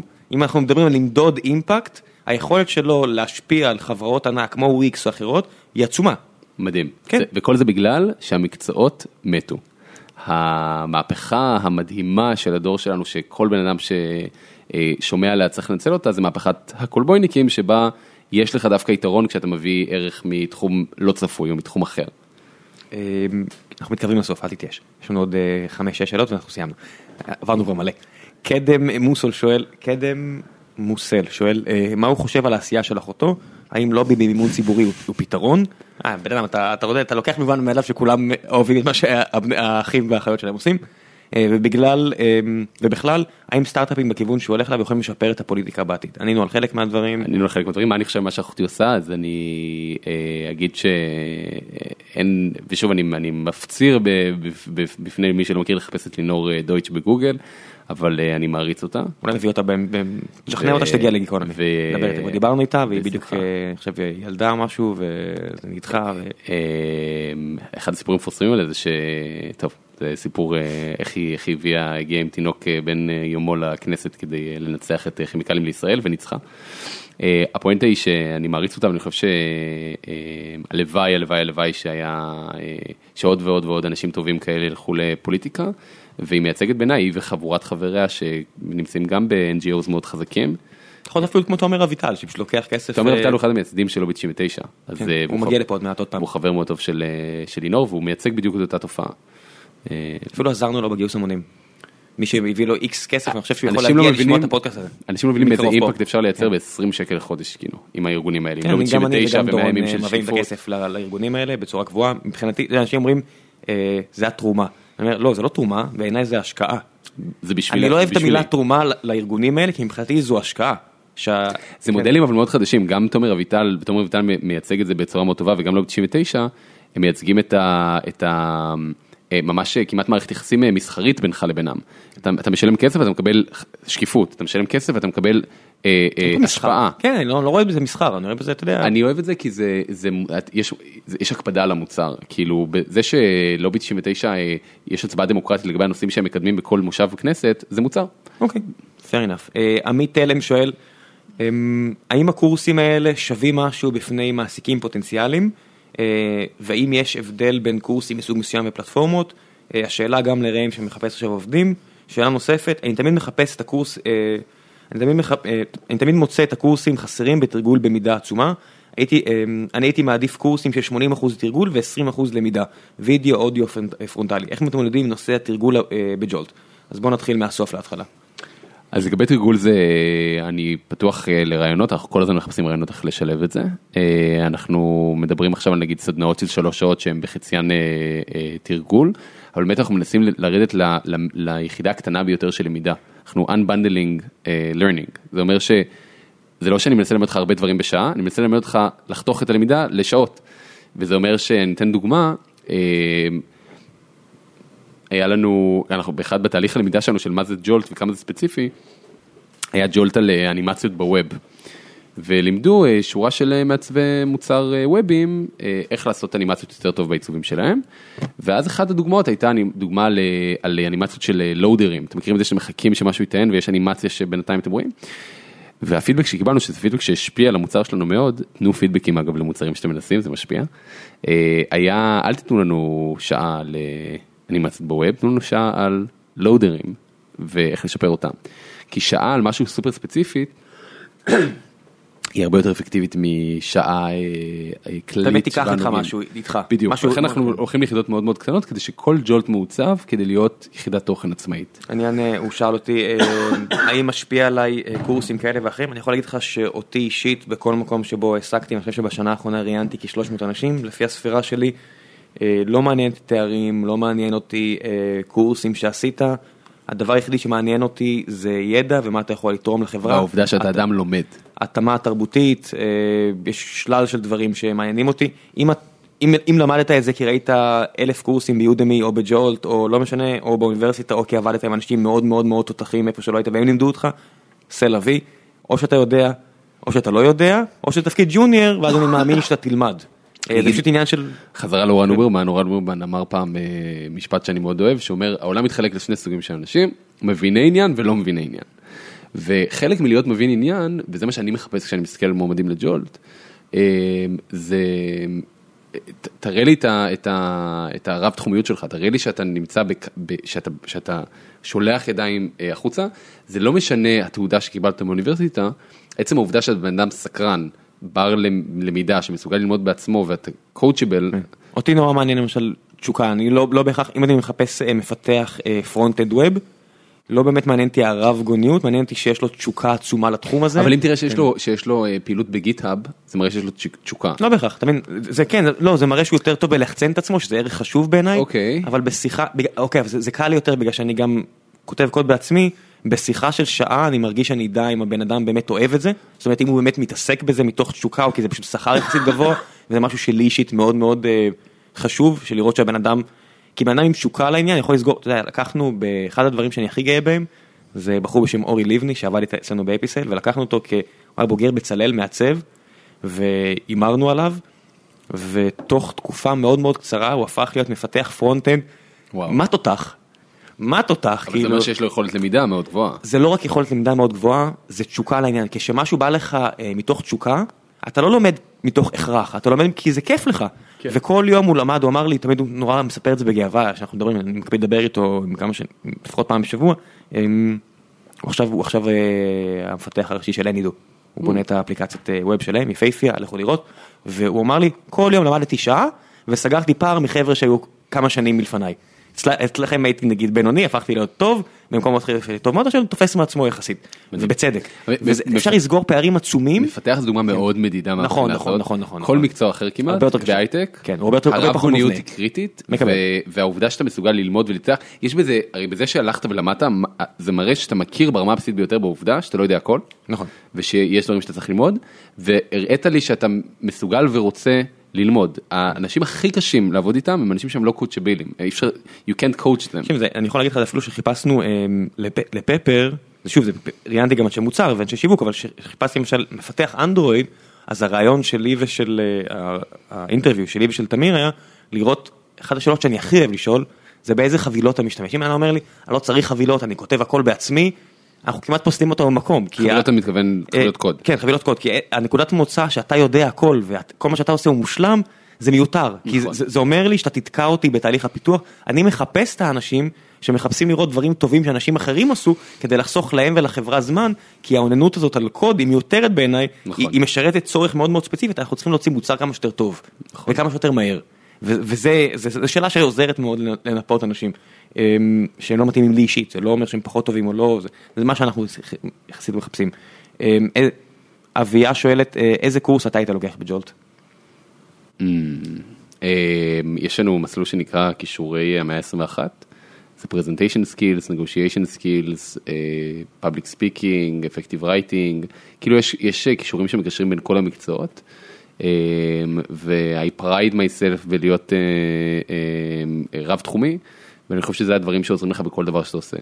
אין מקצוע כמעט היום בתוך אה, טק שאתה לא, שלא מאוד מאוד מאוד יעזור לך להעביר פרזנטציות מדהימות. אין מקצוע שלא יעזור לך בו מאוד מאוד מאוד לדעת to story tell better. אם היית חייב לבחור אחד שאם עכשיו נותנים לך איזה חודש אתה יכול אה, ללמוד משהו ש... ללמוד משהו תשע שעות ביום, מה היית לומד? וואו, אה, שאלה טובה. אם הייתי יכול במשך חודש ללמוד משהו אחד תשע שעות ביום, בלי שום הפרעות, אתה יודע, כל העולם עוצר מנגד כמו כזה בסרט עם ביל מרי, Groundhog Day כזה שיש לך עכשיו זמן אה, לפתח את הכישורים שלך בלי שיהיה לזה friction. תשמע, יש אה, הדברים שהכי מרתקים אותי תמיד הם, אה, נגיד כש... זה, אתה יודע, זה אני מתבייש לומר, אבל בזמני פנוי אני קורא ספר מכירות, אני נורא נורא נורא אה, אה, מהופנט מ- מתורת המכירות, ויש ספרים מרתקים בנושא הזה. זה פשוט עוסק במוטיבציה הכי בסיסית של בני אדם, מה גורם להם לקבל החלטה, מה גורם להם להוציא כסף מהכיס, אה, ואיך לקלוע למוטיבציות האלה. שיווק זה משהו שאני הולך איתו תמיד ואני מאוד passionate לגביו, והוא מאוד אינטואטיבי. מכירות, להבדיל ממה שאנשים חושבים, זה פחות אינטואטיבי, אולי, אולי עבורי זה פחות אינטואטיבי. אמ, ו... אבל אני לא יודע אם זה מה שהייתי לומד חודש. באמת של החיים, הייתי לומד חודש, הייתי הולך על, אה, על skill אה, אה, שהוא אחד משני דברים, סביר להניח שעיצוב. אני חושב שלדעת, אה, אני הרבה פעמים נתקע מזה שאני לא יודע לעצב. כאילו אני יודע להגיד מה יהיה יפה ואני לא יודע לגרום לזה להופיע על מחשב, וזה טיפשי כי אפשר ללמוד את זה בכמה שבועות. אמ, אז הייתי הולך על משהו פרקטי שהיה מוסיף לי כאילו כלים יותר חזקים אה, אה, בידיים. מגניב מאוד. אה, שתי שאלות אחרונות, אה, עמרי שואל, מי שלושת האנשים שהכי חסרים לו ביש עתיד? מה זאת אומרת? תסביר את השאלה. אני לא יודע, אני, מניח, אני יכול להניח. שאם שלושה אנשים שהיית הרבה יותר שמח להצביע על יש עתיד אם הם היו קיימים, אם הם נמצאים בה. כן, קשה לי מאוד לומר. קשה לי. אחותך זה לא תשובה טובה? אני לא חושב שאחותי הייתה אה, רצה ביש עתיד. אוקיי, אז לא. אה, אז יאללה, שאלה אחרונה של אה, אורי, הוא שואל, אה, מה אתה חושב על יאיר לפיד לפני הכניסה לפוליטיקה ומה אתה חושב עליו היום? בזה נסיים, תגיד לי, זה זה תהיה השאלה לא, יש, האחרונה? יש, יש קטע של, זה השאלה האחרונה תהיה, אבל יש קטע כזה שאנחנו מסיימים איתו שתכף אספר לך. מעולה, יופי. אז מה השאלה הייתה? אה, מה אתה חושב על יאיר לפיד לפני הכניסה, מה חשבת על יאיר לפיד לפני הכניסה לפוליטיקה ומה אתה חושב עליו היום? אה, אתה עדיין בקשר איתו? תשמע, אנחנו לא מסתמסים לפני השינה, אבל נפגשנו לקפה כזה פעם בכמה חודשים עכשיו. אני מאוד מאוד מעריך אותו, אני חושב שהלב שלו במקום הנכון ויש כוונותיו טובות, אני חושב שהוא במידה מסוימת אה, נמצא במשימת הצלה מבחינתו, שאני מאוד מעריך את זה, מה שהוא לוקח מאוד ברצינות את המצב שאנחנו נמצאים בו. אה, אני התרשמתי, הש- השורש של השאלה הזאת זה מה למדת על יאיר לפיד כשעבדת איתו, וזו שאלה לגיטימית מאוד, אז אני אתן רק דוגמה אחת. אה, בעבודה שלי עם יאיר לפיד אני התרשמתי, היה יותר מפעם אחת שאתה יודע, יאיר לפיד הפך אה, אה, מהבן אדם הכי פופולרי בישראל לבן אדם הכי שנוא בישראל באיזו תקופה כשהוא היה שר האוצר. כן, הוא באמת היה, לפי סקרים הוא באמת היה הבן אדם הכי שנוא בארץ. פריטי מאץ', כשהוא העלה את מחירי הסיגריות והוא עשה מלא דברים. האלכוהול, אם אתה זוכר, נהיה יקר יותר, היה מלא שינויים. האלכוהול הזול, אני זוכר שהיה איזה קטע כזה שהאלכוהול היקר ירד המחיר, נכון? היה תקופה? שהוא היה, ש, שמאוד לא אהבו אותו, והיה הרבה החלטות אה, פופוליסטיות שהוא היה יכול לקבל כדי לתקן את זה, וה- וההחלטות הגיעו לשולחן קבלת ההחלטות. והוא תמיד קיבל את ההחלטה הנכונה באופן כמעט, אה, אה, כאילו, הבעיה, הבעיה הכי גדולה של יאיר לפיד כשר אוצר כנראה הייתה שהוא לא היה פוליטיקאי מספיק אה, ציני. הוא היה מאוד, אה, הוא מאוד נמצא בתוך הדמות הזאת שהוא מראה ש, ש, שקל להיות ציני כלפיה, היא אמיתית לגמרי. אה, הוא באמת באמת באמת מאמין בכל מאודו, בטוב אה, של אנשים וב- ובציונות והוא פטריוט אמיתי. אני מבין למה עבור חלק מהאנשים זה לפעמים מתיש, אבל זה הבן אדם, זה אמיתי לחלוטין, אני יכול להגיד מלשבת בחדרי קבלת החלטות כשהזדמן לי ולראות אותו מקבל את ההחלטות במצבים קשים, שהוא מקבל בדרך כלל את ההחלטה שהוא מאמין שהיא נכונה באמת למדינה. מפריע לך שיחשבו דבר כזה עליך? רואים אותך כיזם אידיאליסט וכזה, ואם מישהו יחשוב, אה, הוא רק מחפש את האקזיט זה, או... אה, אם מפריע לי שיחשבו את זה עליי, אני... כמה מפריע לך שחושבים עליך דברים לא טובים? וואי, אני ממש, אני לא, זה לא, אני כאילו לא, לא מעסיק את עצמי בזה. אה, לא יודע, לא, fair enough. אני בטוח שיש הרבה אנשים שחושבים עליי דברים לא לא, טובים. יש אנשים לא- שיותר מפריע להם, יש כאלה שפחות מפריע להם.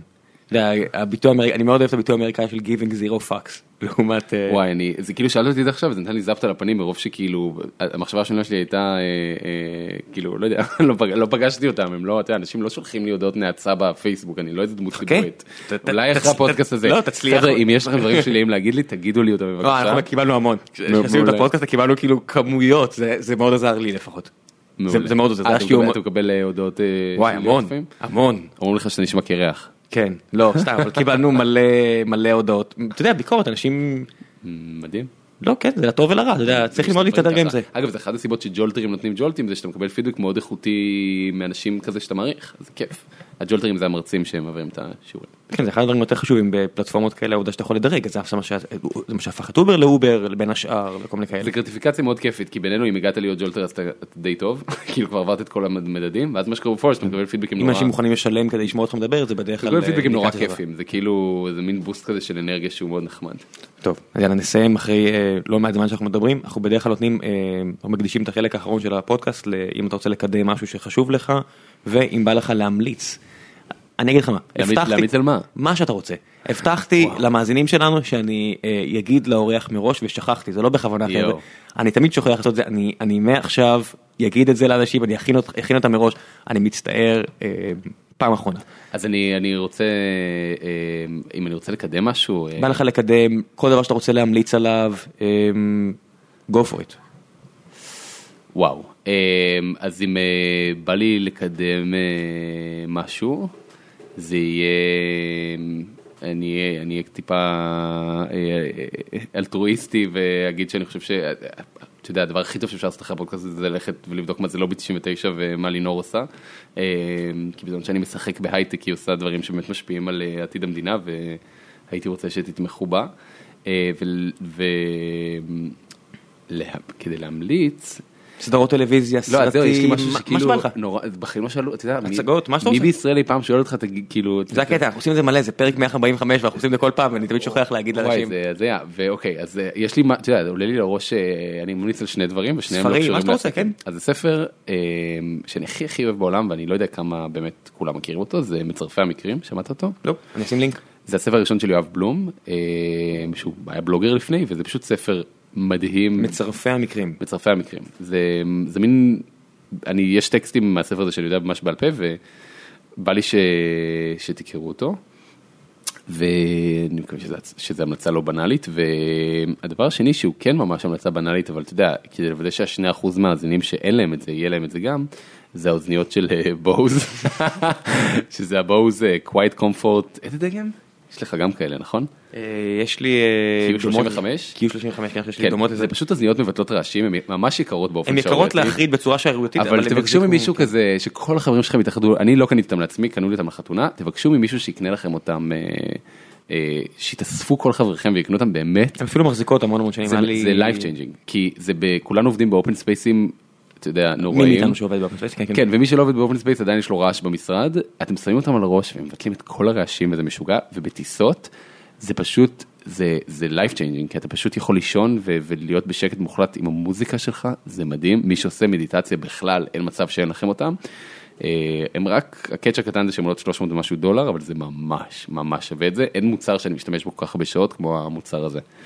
מלבד הטלפון שלך בטח.